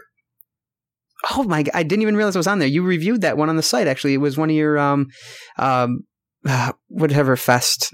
That was that was a fantastic fest in Fantastic. fest. Yes, yeah, very good. Yeah. Um, what did you do for um, sound mixing? Arrival, Hacksaw Ridge, La La Land, Rogue One, a Star Wars story, or Thirteen Hours of Secret Soldiers of Benghazi? S- sound mixing, I'm gonna go with Arrival. Okay, I went with Rogue One, a Star Wars story. What about you, Ashe? Sound mixing. Where the hell is it on the sheet? Uh, second page, right hand column, third one down. The one I uh, one Marc. Oh, there it is. I went with Rogue One. I, I printed out the one Marc had. Oh, okay. So I'm looking at a different list. then. Excellent. Uh, makeup and hairstyling. A Man Called Ove, Star Trek Beyond, or Suicide Squad? Star Trek. Makeup or hairstyle. uh, I'm gonna go Suicide Squad. I did Star Trek Beyond. All right, that's I enough. mean, they made up something for Star Trek Beyond. So yeah, yeah, just awesome. This so is gonna be fun. Yes, it absolutely is. So keep in mind the Oscars are playing February 26th, 7 Eastern, 4, Paci- 4 Pacific. So you can see how well you're doing if you watch those. Or I will be on just getting back from vacation. And so, or no, I will still be on vacation. And so I will uh, be reading the list after the fact. So you will not be live tweeting this. Unfortunately, I won't, but you definitely can. I probably will. Good. I don't. I don't want to. I don't want to make. Sh- yeah, I think I will. Good. So I, I so I, I'll take all your picks uh, after the show, yeah. and then I could tweet who's winning, who's losing, Awesome. if anybody actually fucking cares. But whatever. Right. I'm sure people do. Um, Yeah. Very good. So, again, you can get in on the fun and you can win a $20 Amazon gift card or, even better, a $40 Amazon gift, gift card. Cinefessions.com backslash the Oscars. Don't miss your opportunity because that will be ending. Uh, we close that down the uh, Saturday before that. So, the whatever, midnight of the 25th, I guess it would be. So, get, get that in. It's less than 10 days away now. So, Awesome. So that is going to be that for this week. We hope you guys enjoyed our bonus Resident Evil Arc episode, and we are hoping that you're as ready as we, the three of us, are to move on. So, um, remember that we will be dark next week, so no show, but we will be back again with the first episode of the Scream Factory arc, looking at the collector's edition of 1981's The Howling from Scream Factory on Friday. There it is, Friday, March 3rd. So make sure you're looking out for that. And also, if you have a question for the three of us here at the show, hit us up on Twitter using the hashtag InFilmWeTrust for all your questions, and we'll do our best to answer all of them. If you're not on Twitter, call us at uh, 1-302-448-TALK or email us at contact at cinefessions.com for any of those questions of the week options. And as always, if you like what you're hearing, please leave us that review on iTunes, Stitcher Radio, Google Play, or wherever else it is that you might be listening to us. Positive reviews help us reach a broader audience, which is always the goal. So we really appreciate you time, you taking the time to leave us any and all reviews. And just a reminder, you can always reach us on social media. We love to interact with our listeners there. You can find us on, on Cinefessions. You can find us at Cinefessions on Twitter, Instagram, and Facebook. So make sure you guys are following uh, all three of us on those platforms. Um, also, Ashe, where can we find you online? On Twitter, uh, DHGF Ashe. A S H E. Perfect. And Marc, how about you? You can get me on Twitter at Mark with a C underscore Nadeau. That's M A R C underscore N A D E A U, as well as Instagram at M Nadeau02. That's M N A D E A U 02. Fantastic. And you can reach me at Psymin1, my personal Twitter feed. That's P S Y M I N 1. So before we log off for the day, please visit cinefessions.com and vote on which film we are going to review for week five of that Scream Factory arc. Again, head over cinefessions.com and vote in that poll at the top right hand sidebar. You can choose between Marc's options of Cat People, the listener pick option of Cherry Falls, Ashe's pick of Dark Summer, or my pick of Terror Train. Oh, remember that poll is going to close on Sunday, March 19th at 11:59 p.m. Eastern Time, so don't miss your chance to vote. And while you're there, also check out cinefessions.com backslash the Oscars so you can be entered in to win that $20 Amazon gift card. All right. I want to thank you guys. I am excited to be on vacation next week, uh, but I'm uh, just as excited to get back and uh, be talking movies with you guys in a couple weeks. So let's do it. Yes. Uh, enjoy the tan. Thank you. Um, I want to enjoy my hockey. Hell yeah. I'll be taking a lot of pictures in Montreal. Good. I don't know, think they allow stripper pictures, so I'm not going to go to a stripper establishment then. I'll, I'll just put them out. oh, man. Yeah, I'm not going to post that on our Cinefession site, but if you want to see drunken shenanigans, you can check my personal Instagram page. That's what those are for. That's oh, Lots right. fun. All right. I want to thank everyone for listening to the 81st episode of the Cinefessions podcast. And remember, in film we trust. We'll catch you next time.